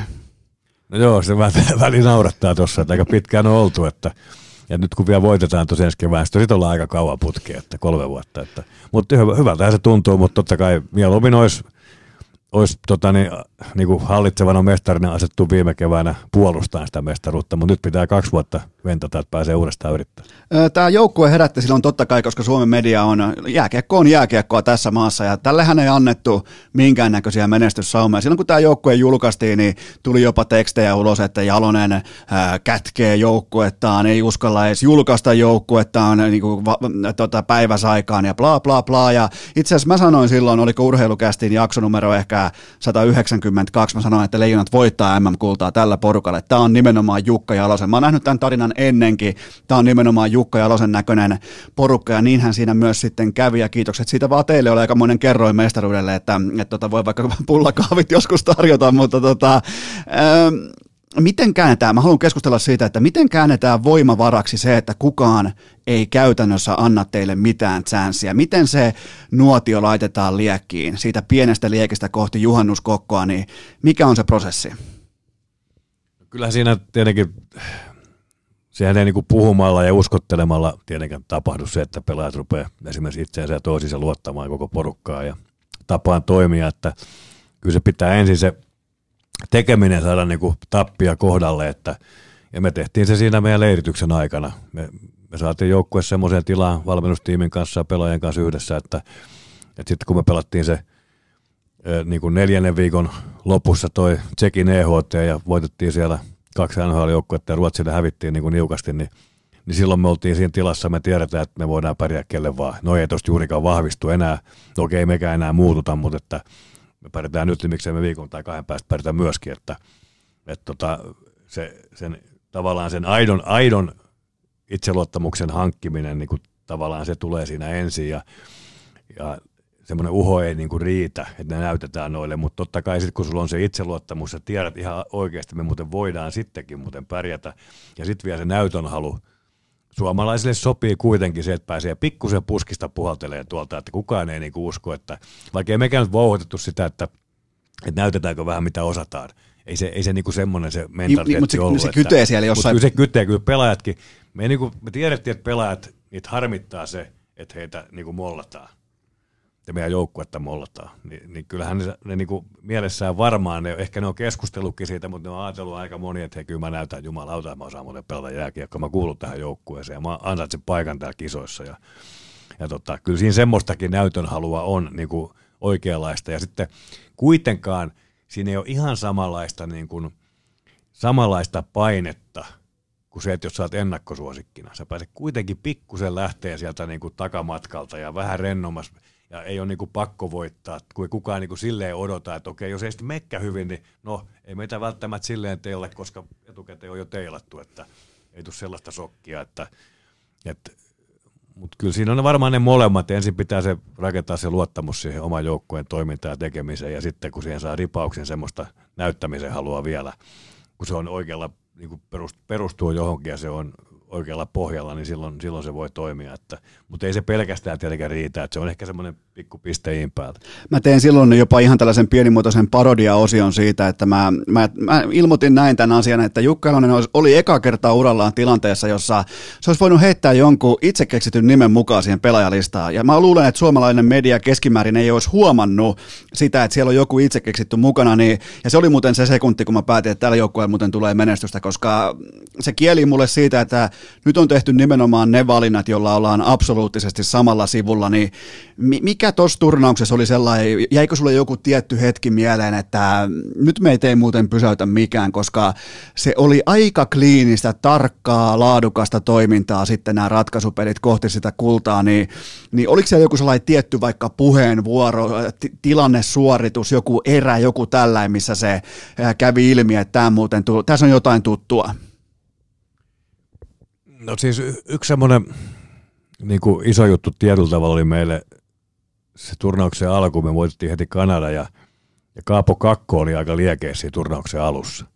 Se oli vähän samaa kuin Mikke Granun silloin Pratislavassa. Molemmat nuoria miehiä ja toi semmoista niin kuin poikamaista energiaa joukkueeseen, mutta myös niin kuin tehoja ja semmoista virtaa, ja mikä oli todella niin kuin positiivinen vaikutus niin kuin meidän joukkueeseen – plus sitten niin kuin suomalaiseen mediaankin ja tämmöiseen, että se, se toi semmoisen hyvän, hyvän tatsin siihen. Niin sehän se alkoi niin siis heti. Niin se alkoi heti, se oli hyvä niin kuin se startti ja sitten totta kai kun voittiin pelejä, niin me nähtiin, me voidaan pärjätä, mutta varmaan sitten se Ruotsi-peli, Ruotsi-peli jossa me, jota me oltiin häviöllä 3-1 puolivälisottelua ja oltiin vielä pari minsainen loppukin tai puolitoista, siis minuuttien loppukin oltiin melkein häviöllä vielä ja tultiin tasoihin ja voittiin jatkoilla, niin se Ruotsi-peli oli semmoinen, kun puhutaan ihan sit sitä, niin kuin sitä viime kädessä voittamista, niin se, se varmaan niin kuin sit oli viimeinen niitti, kun me oltiin sen verran parempia siinä pelissä vielä, vaikka se olikin niin kuin tulokset Ruotsin niin kuin hallintaa, että ne johti sitä koko aika käytännössä, mutta me oltiin sen pelin päällä.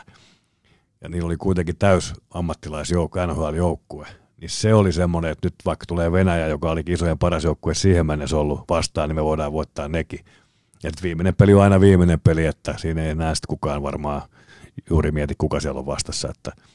Mutta se Ruotsi-peli oli semmoinen käännekohta niin kuin mulle tavalla. Varmaan aikaisemminkin jotain, jotain on tapahtunut semmoista, mutta ei, ei tule itselle, itselle niin kuin mieleen mitään yksittäistä muuta kuin se, että saatiin hyvä startti ja Kaapo siinä niin kuin tavallaan eturivissä. Ja nimenomaan se, että miten koko muu joukkue, kun Kaapohan oli yhtäkkiä, koska mediaraportointi oli ollut ennakkoiden ja analyysien pohjalta melko tavalla niin kuin harmaata tai jopa vähän negatiivista, että tälle ei nyt ainakaan tule mitään menestystä. Mun mielestä oli mukava nähdä, miten koko muu joukkue työn sitä kaapua, vaikka haastatteluissa, että hei, tota, ei mulla ole tähän, mulla ole tähän kysymykseen mitään vastausta, mutta hei mä tuon teille kaapon täältä, niin, niin siinä oli sellainen, heti sellainen hyvä viba, että okei, mennään toi niinku nyt kukkaan puhjennut supertähti edellä ja koko muu joukkue niin kuin vähän kannustaa tai työntää nimenomaan kaapua niihin parrasvaloihin ja sen kautta syntyy vähän niin kuin sellainen synergia sitten sinne porukkaan ja, ja se, oli, se, se kaikki oli aitoa, se, se tilanne vaati sen.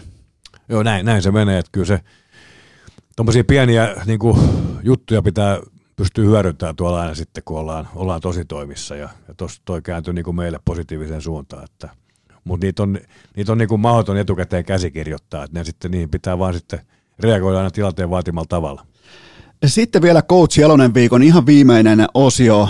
Ollaan kohta jo ihan loppusuoralla. Päästetään itse päävalmentaja tekemään leijona valintoja, jotka nyt sitten kyllä tässä vaiheessa kuuntelijoina, itse asiassa juurikin tänä päivänä, kun tämä kyseinen jakso tulee ulos, niin alkaa myös Leijonien Karjala-turnaus. Mutta tota, tämä oli siis tämä totta kai tämä nyt tämä, kun sieltä kaatuu, kaatuu Ruotsia, kaatuu Venäjää, kaatuu Kanadaa, absoluuttisesti Suomi joka kerta tuolla ehkä 20 prosentin alta vastaan joka ikiseen otteluun siitä Ruotsimatsista eteenpäin raasti leikattuna ja mitattuna, niin tämä oli Moneyball-voitto. Tämä oli nimenomaan se, kun pelaajamateriaalista tuodaan heidän yhteisiä attribuutteja, suurempi lopputulos pöytään, suurempi kokonaissumma pöytään, niin kun mä pohdin nyt tätä keskustelua, että onko Jukka Jalosen tulevaisuus nhl niin niin enhän mä siis tiedä parempaa Moneyball-coachia. On, on, onko mä tässä oikeassa, että nimenomaan tämä, koska nyt tullaan tilanteeseen nhl jossa kaahaamisen aika on ohi.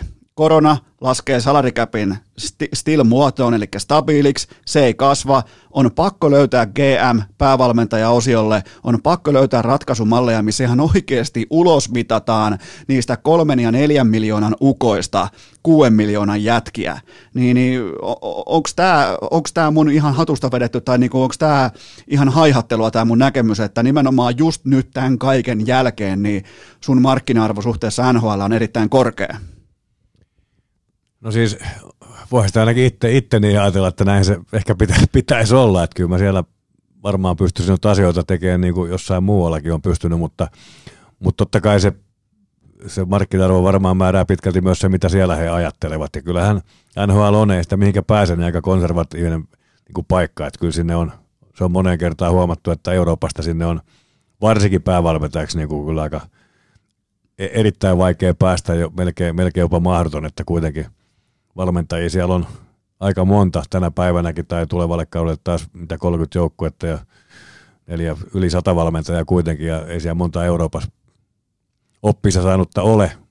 Pelaajia siellä on paljon eurooppalaisia. Totta kai se välillä ihmetyttää, että miksei he uskalla ottaa sinne eurooppalaisia valmentajia tuomaan jotain uutta lisäarvoa, vähän kilpailuetua suhteessa niin kuin siihen tapaan, pohjois-amerikkalaisen tapaan toimia, mutta, mutta se varmaan aika paljon perustuu siihen GML on ehkä omat suhteet pohjois-amerikkalaisiin valmentajiin, tai jos miettii apuvalmentajan pestiä, niin jos päävalmentaja on pohjois-amerikkaan, niin hänkin haluaisi siihen pohjois-amerikkalaiset kaverit, ja, ja valtaa on aika paljon kuitenkin siinä niissä valintatilanteissa, että silleen sinne on niin kuin vaikea täältä suoraan päästä, että varmaan se olisi niin järkevin vaihtoehto niin kuin rupeaa työstää jossain AHL tai Junnuliikosta tuolla sitten ja saada siellä tulosta aikaiseksi, mutta, mutta mun kohdalta, kun ikää rupeaa sen verran se, se aika on ohi, että, että se ei, se ei niin kuin mulle enää niin kuin passaa. Mutta onhan meillä tässä, meillä on hyvin nuoria huippukoutseja, on Pennasta ja Manneria ja Ahokasta, että jos pojat, ja mä uskon, että kuuni jossain vaiheessa joku tai jotkut heistäkin lähtee ja muitakin on tuohon, tohon suuntaan, niin kyllä ainakin sitten viimeistä, jos, jos, jos ei mulla eväät riitä, niin mä uskon, että heillä riittää.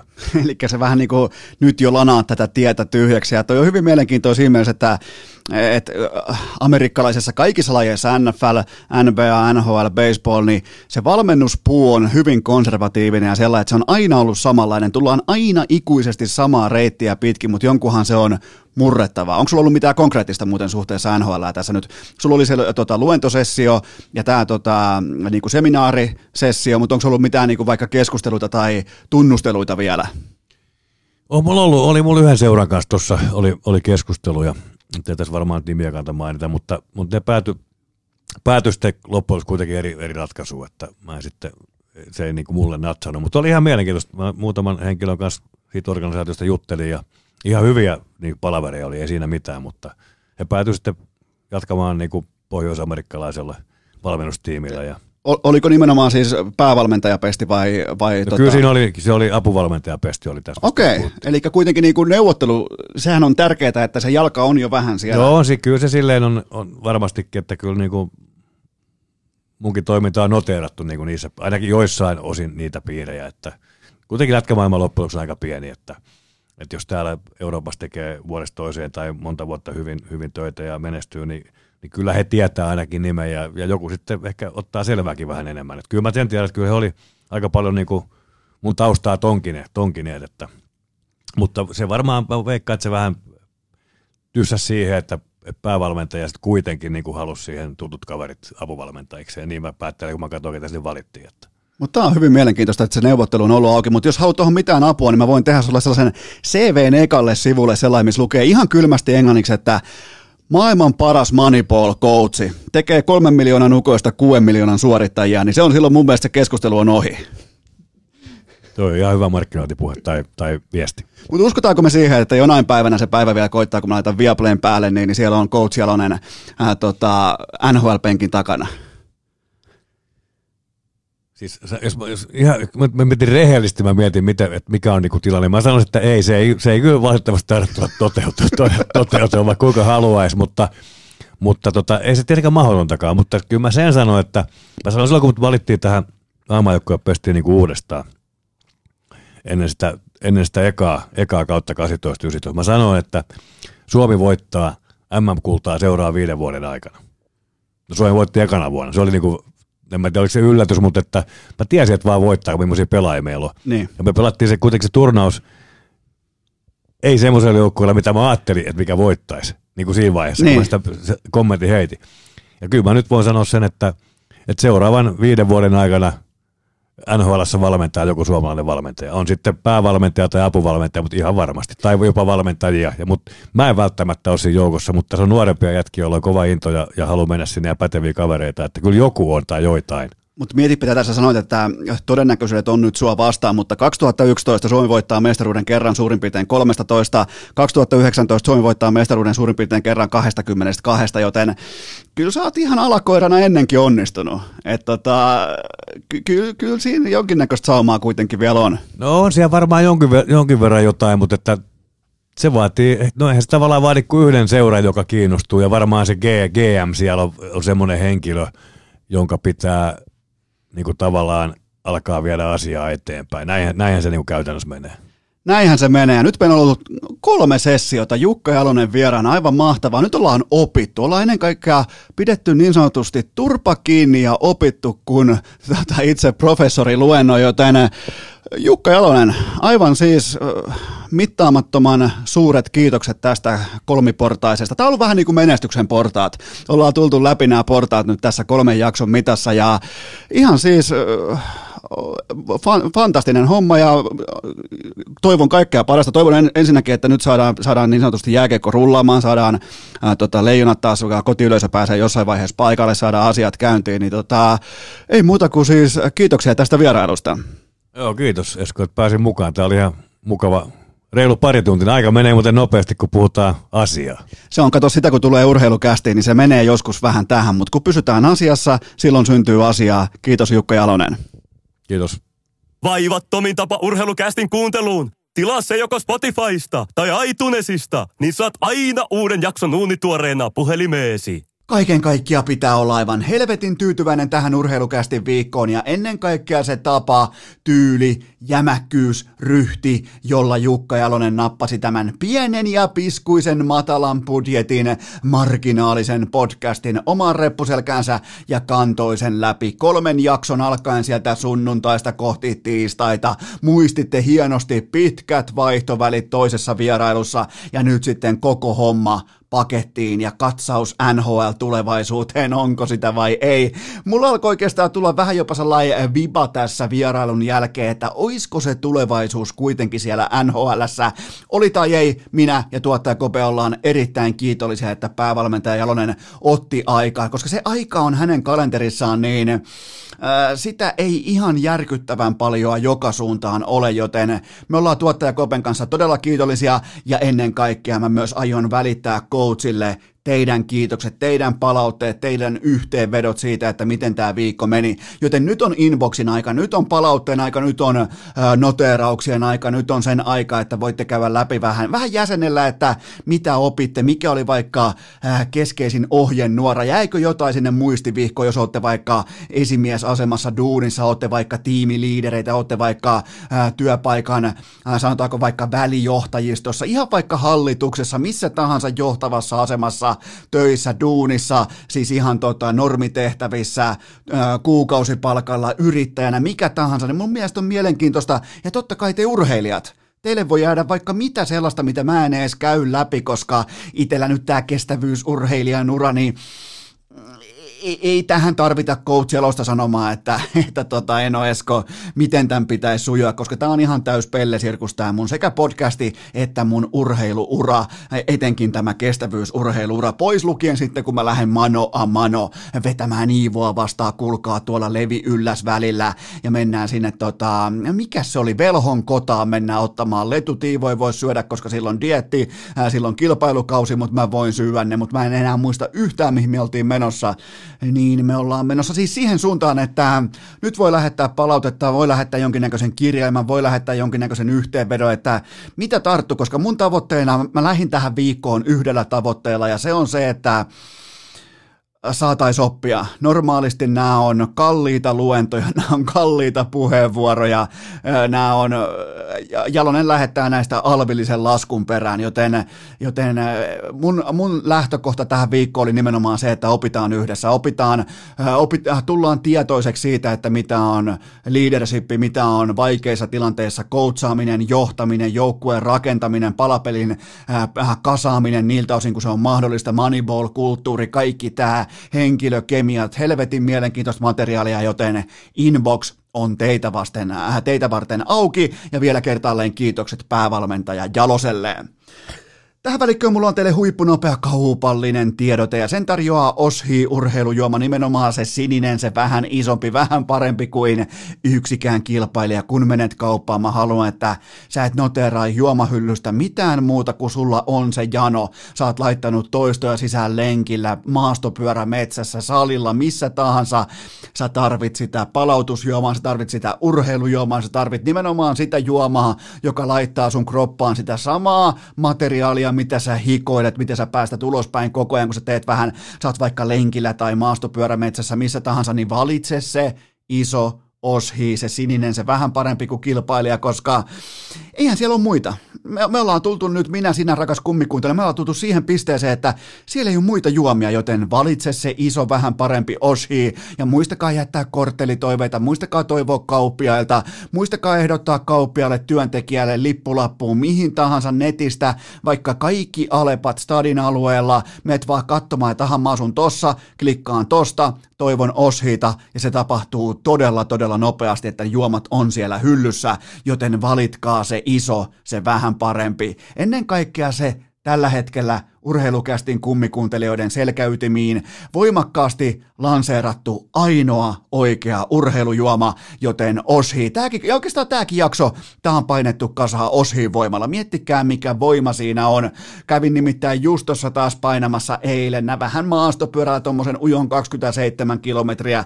Laitoin mukaan muuten myös alamäki ajo treenit siihen, tein kolme semmoista settiä, ei se ala, alaspäin meneminen tunnu missään, mutta se ylöspäin ää, tunkkaaminen, se on kovaa puuhaa, niin oli pakko juo oikein tuolla ja aika iso oshi siihen päälle. Tähän kylkee vielä huippunopea K18 sekä huippunopea että asiallinen, maltillinen.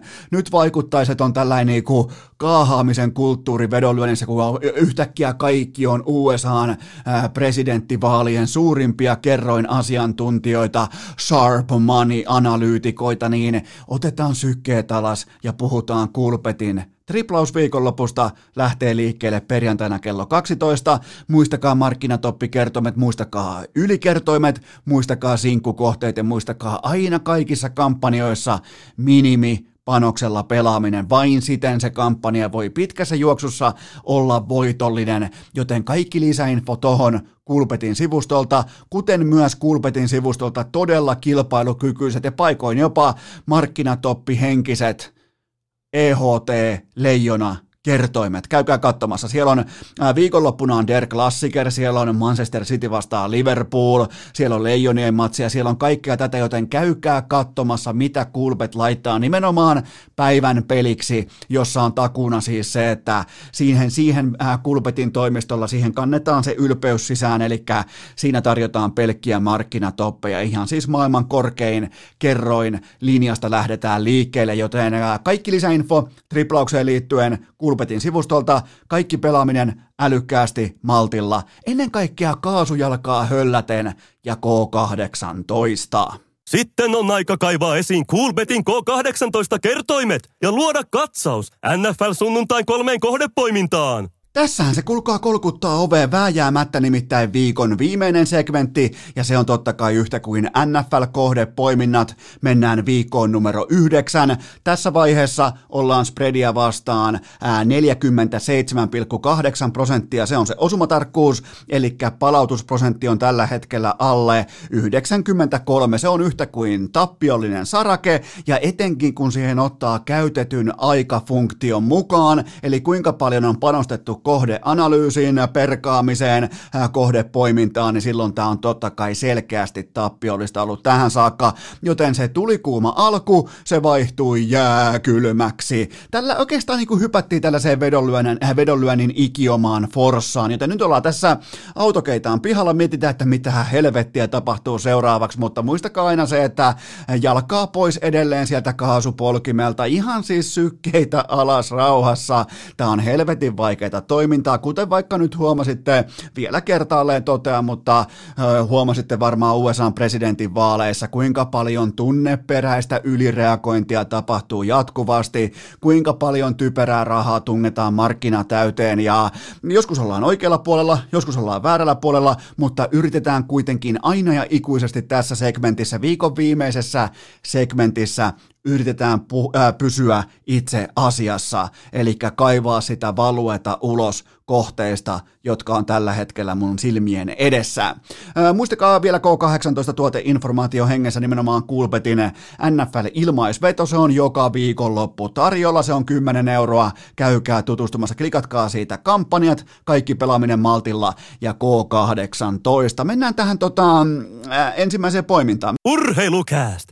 Tällä rahalla sai nyt tämmösen. Nyt on Eno Eskola voimakas tunne siitä, että erittäin moni kummikuuntelija ihmettelee juuri nyt juuri tällä hetkellä, että minkä takia toi kääriä kiekaisi tuohon väliin. Se ei nimittäin kuulu kaavaan, se ei kuulu perinteeseen. Ja syy on se, että ollaan historiallisen hetken äärellä, koska minä ja tuottaja Kope jouduttiin hyppäämään tuolta tulevaisuudesta ja suorastaan Christopher Nolanin Tenet-elokuvan hengessä tähän hetkeen takaisin. Me hypättiin tuolta ehkä vartin päästä suurin piirtein. Miettikää, mä voin melkein jutella tulevalle Eskolle.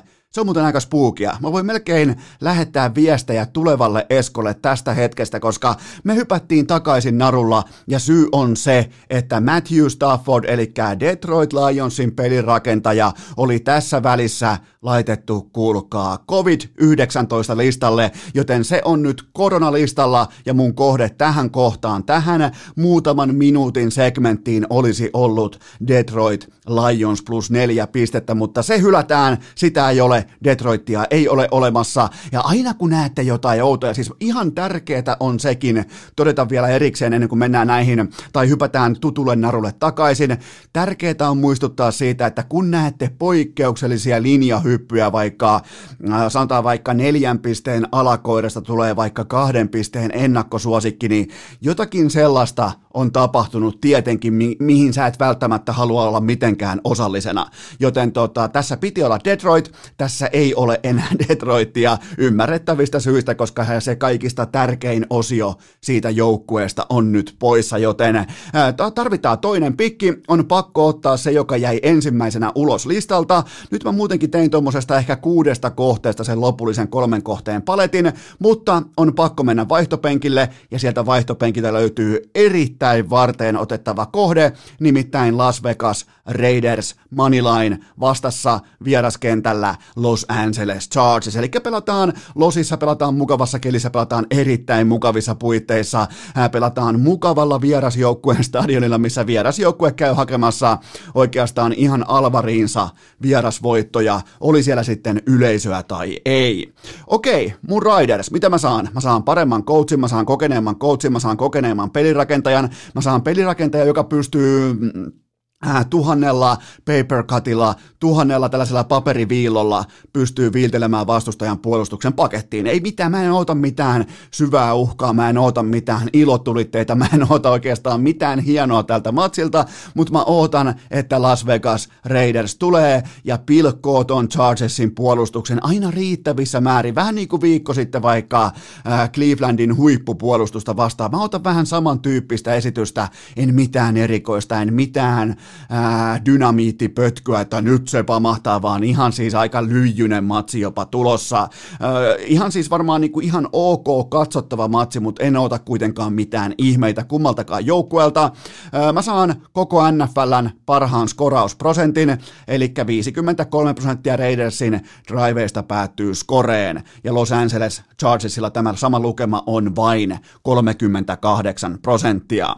Kummankaan joukkueen puolustus tähän saakka ei ole vakuuttanut mua, mutta se kohdevalinnan ydin tulee oikeastaan nimenomaan tähän puolustuskysymykseen ja siihen, että minkä takia Raidersin pakki ei ole ihan hirveästi pitänyt. No se on se, äh, syy on hyvin yksinkertainen ja se on se, että Raidersillä on tähän saakka koko liigan vaikein otteluohjelma Team Rankinsin voimalukujen mukaan. Eli heidän pakettinsa on vaikein tähän saakka, ne on silti neljä ja kolme, neljä voittoa, kolme tappiota. Ne vastustajathan on Carolina, New Orleans, New England, Buffalo, Kansas City Chiefs ja Tampa Bay sekä nyt sitten viimeisimpänä Cleveland. To, toi on muuten oikeasti aika, äh, toi on aika pihvivetoinen paketti, minkä ne on joutunut syömään. Miettikää, ne on tullut voittajina tosta. Niillä on enemmän voittoja kuin tappioita tosta porukasta ja mun täytyy nostaa äh, Coach Crudenille ja koko porukalle hattua. Jopa, jopa nostetaan hattua Gazelleiden hätämiikalle, kun se on jaksanut kannustaa nyt Oakland Raidersia ja Las Vegas Raidersia useita useita vuosia. Siis mä oon ollut hänen puolestaan pahoillaan. Mä oon tehnyt hirvittämään, kun ne on jossain, tiedätkö, jossain Ruisrokin niittylavalla vetää, siellä. Ne laulaa, että öö, pyydä mukaamaan imus, ja samaan aikaan Hätämiikka tietää, että eihän kukaan ole imussa, koska mulla on tää Raidersin takki päällä, me ei päässä ikinä playereihin, me ei ikinä voiteta mitään, Al Daviskin on kuollut ja kaikki on mennyt olla NFLn köyhin organisaatio, mutta nyt Raiders on nousussa, joten menkö tää hätämiikalle tällä pien fanfari, joten mä olen kerrankin Raidersin, mä jopa niinku totta vitusmaa nimus, kun puhutaan tällä kertaa tällä viikolla Oakland Raidersista, joten Mä en mitenkään aliarvioi Chargersia, mä en mitenkään aliarvioi tänne ottelun mittasuhteita, mittakaavaa. Tämä on nimittäin jättimäinen matsi. Tässä pelataan Äh, tässä on playoff-implikaatiot, ne on nyt pöydällä. Ne on, ne on nyt hyvin voimakkaasti divisiona vihollisuus, pitkä historia, kaikki hienoa. Mun mielestä niin kuin hyvä pelirakentaja matchup ruukien vastaan verrattain äh, marinoitu konkari. Sitten on ontuva päävalmentaja vastassa tällä TV-super persona, joka on rauhoittanut itsensä nyt tähän kauteen, tähän tilanteeseen. Mä tykkään tästä matchupista. Ja... Eli kaiken kaikkiaan Raiders, mä saan joukkueen, jonka pitäisi olla mun papereissa tämän alkuohjelman jälkeen, nyt nähdyn jalkapallon jälkeen sen pitäisi olla 2-3 pisteen ennakkosuosikki tähän otteluun vieraskentällä, joten mun lopputulosheitto on se, että Raiders riistää divisiona voiton lukemiin 28-24 ja nyt hypätään tuottaja Kopen kanssa. Ja otetaan vielä Christopher Nolan mukaan, otetaan Hätämiikkakin mukaan, hypätään takaisin alkuperäiselle narulle. Urheilukääst! Ei aina paras, mutta joka ikinen kerta ilmainen! Sitten matkaillaan kohti Atlantaa, mutta napataan kuitenkin lapulle Denver Broncos, eli Rane Raunan poika raivaus saada rantaseen joukkue Denver Broncos äh, plus kolme ja puoli pistettä. Ja nämä siis nämä kohteet on laitettu keski, äh, keskiviikkona uurnaan, se on tärkeää muistuttaa. Muistakaa, että Kuten ehkä vaaleissa huomasitte, niin swingit on aika mahdollisia. Ne on mahdollisia myös NFLssä, mutta ei totta kai samassa volyymiluokassa, mutta ne on ihan täysin mahdollisia. Eli mun liuskalta löytyy äh, Denver Broncos plus kolme ja puoli paunaa Atlantan vieraana. Tääkin on sunnuntai-iltana kello 20. Atlanta kotisuosikkina tällä kaudella nolla voittoa, neljä tappiota spreadia vastaan, kun taas Denver on vieras alakoirana, eli vieras altavastaajana kolme ja nolla spreadia vastaan. Eli oikeastaan ihan äh, yö ja päivä kyseessä, että miten on performoitu suhteessa omiin odotuksiin tai siihen linjaan, joka Las Vegasissa asetetaan juurikin kyseiselle joukkueelle. Atlanta päästää eniten jardeja omiin per play koko, koko helvetin liigassa, kun taas Denver on yksi parhaista puolustuksista, ehkä jopa vähän aliarvostettu puolustus, ne on siellä 11. Kummankin juoksupuolustus on ihan ok, mutta heittoa vastaan Atlanta on ihan absoluuttinen fiasko, siis herra Jumala kun ne on huonoja, siis se on, se on kammottava tilanne, joten pelirakentaja Drew Lock ei ole mun papereissa mikään kenties franchise quarterback tai semmoikeinen varaa nyt voi koko Mile kunnian tulevan kunnian rakentaa, mutta mä uskon kuitenkin, että hän tässä kyseisessä matchupissa tulee olemaan vähintään yhtä hyvä tai parempi kuin Matt Ryan. Atlanta heitto D päästään koko NFLn toiseksi eniten jardeja omiin per play, eli koko ajan soi ja koko ajan tulee, ja ne on päästänyt omiin jo 20 touchdownia, joka on siis myös eniten koko liigassa. Äh, Denverin puolustus on pystynyt tuottamaan jo 20 säkkiä, ja kasassa, niin siis kasassa on jo 20 säkkiä, ja QB, eli pelirakentajan tällaisessa ää, kiiretilastossa, eli kun pelirakentaja, vastustajan pelirakentaja joutuu tekemään jotakin ää, kiireen alla, heittämään pallon pois, luopumaan pallosta, ottamaan säkin, kaikkea tätä, niin ää, tässä tilastossa Denverin puolustus on sijalla viisi. Joten mä valitsen aika yrmeän puolustuskoutsin, mä valitsen paremman puolustuksen, mä saan mun puolelle pisteet, kolme ja puoli paunaa, ja mä saan myös sen porukan itselleni tässä ottelussa, joka ei ole vielä luovuttanut. Mun lopputulos heitto tähän kyseiseen otteluun, joka on todennäköisesti aivan täysin katsomiskelvotonta hevosen paskaa. Mun lähtökohta tähän matsiin on se, että Denver naaraa yllätysvoiton numeroin 24-23. Viimeinen kohdepoiminta onkin sitten, mennään kenties jopa tällä koko viikonlopun, ainakin sunnuntain alkukattauksen paras matchupi. Mä pelaan tähän huippumatsiin Indianapolis Colts plus, plus kolme pistettä, eli ne saa field goalin, ne saa kolme pistettä eteensä vastassa omalla kotikentällään. Sinne tulee vieraaksi siis Baltimore Ravens. Tämä on myös sunnuntailtana tuttuun aikaan kello 20. Ja okei, Baltimore on nyt sitten se supertähtien porukka ja äh, nyt pitää pystyä löytämään se ratkaisu jostain muualta kuin äh, vaikkapa pelirakentajien Madden tilastoista tai Madden attribuuteista. Äh, mä ehdotan, että me lähdetään löytämään se ratkaisu seuraavasta kaaviosta. Indianapolis Coltsin juoksupuolustus on koko liigan toiseksi paras. Sitä vastaan pystyy louhimaan vain 3,4 jardia per juoksu. Se on kova näyte, se on tyly näyte, se on aika massiivinen näyte nimenomaan tähän äh, matchupiin, missä Baltimorehan äh, Baltimorehan voittaa otteluita heikompia vastustajia vastaan nimenomaan sitä, että ne pahoinpitelee maata pitkin koko sen vastustajan juoksupuolustuksen, mutta kun äh, Indianapolista vastaan sä et voi juosta, joten me tullaan saamaan jälleen kerran se luksustilanne, jossa Lamar Jacksonin pitää selättää tämä spreadi heittämällä, ja tähän saakka me ollaan nähty, miten siinä käy. Joten tota, tätä siis on tähtivoima NFLssä, aivan kaikki näiden joukkueiden lähtökohtaiset numerot on ihan identtisiä.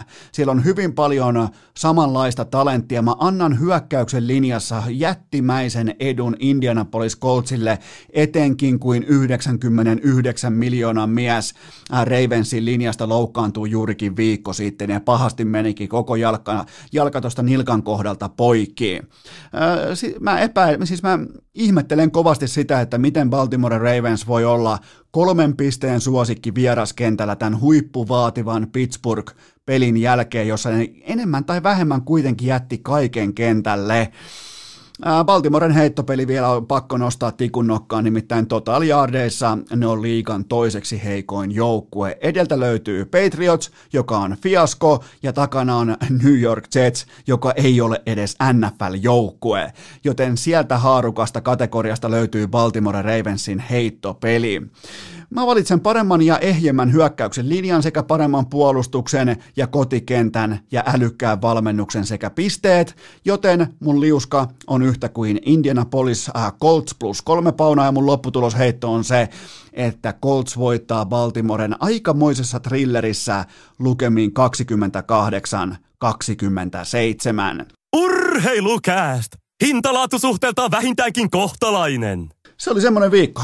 Se oli hieno viikko. Se oli kaiken kaikkiaan aika kaunis viikko. Ja se oli mukava varsinkin, että oli tällainen Coach Jalosen spesiaaliviikko. Totta kai te olette nyt jo tässä vaiheessa lähettäneet paljon palautetta inboxiin, mutta lähettäkää kuitenkin vielä vähän lisäviestejä, että mitä olitte mieltä, miten tämä toimii, että oli jaettu kolmeen eri segmenttiin nimenomaan, että jokaisessa oli vähän niin kuin punainen lanka olemassa täysin erilainen suhteessa sitten toiseen vierailuun ja koitin siis, tähän tuli jopa vähän panostettua. Normaalisti urheilukästi syntyy suurin piirtein ihan suoraan improvisaatioteatterin hengessä, että mä painan rekkiä ja alan vain tuottaa asioita narulle tuottajakopen kanssa ja sen jälkeen ihmetellään, että riittääkö tämä mihinkään, joten tota, uh, inboxi on teitä varten auki, kuten myös kaikissa muissa urheilukästiin liittyvissä asioissa. Lähettäkää sinne viestejä, kysymyksiä, palautetta, tahansa, vaikka sydänemojeita tai No siinä, siinä se alkaa olla, hy, hyvin pitkälti. Ja joo, siinä se on. Joten tota, jos haluatte lähettää palautetta, niin lähettäkää sitä tekstimuodossa inboxiin. On paljon paikkoja, joita mä en käy edes katsomassa. Mua ei kiinnosta sun ää, tweetit, mua ei kiinnosta sun ää, Facebook henkilökohtaiselle tilille lähetetyt viestit, mua ei kiinnosta. Mulla on todella paljon asioita, mitkä mua ei kiinnosta, mutta se inbox on juurikin sinua varten auki. Nyt sitten kaikki kohti viikonloppua, tulee hieno viikonloppu, paljon mahtavaa urheilua, siellä on klassikeriä, siellä on valioliikassa jättiläiset vastakkain, siellä on mahtava NFL Sunday, siellä on ennen kaikkea leijonat, siellä on jokaiseen lähtöön, mutta sitten siellä on se tärkeä päivä, isänpäivä, nauttikaa siitä, oot sitten itse faija, oot sitten itse poika tai tytär, miten päin tahansa, nauttikaa isänpäivästä. Ja me tehdään sellainen juttu, että nimenomaan isänpäivän aikana sunnuntaina jatkuu. Ei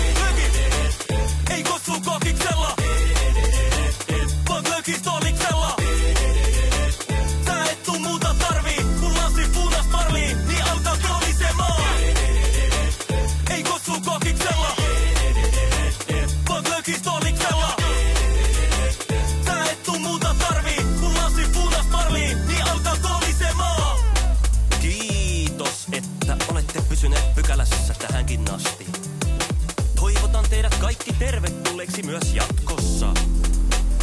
Muistakaa nauttia elämästä arjen vastoinkäymisistä huolimatta. Allekirjoittanut kiittää ja kuittaa. Peliä. Oliko tämä jo tässä?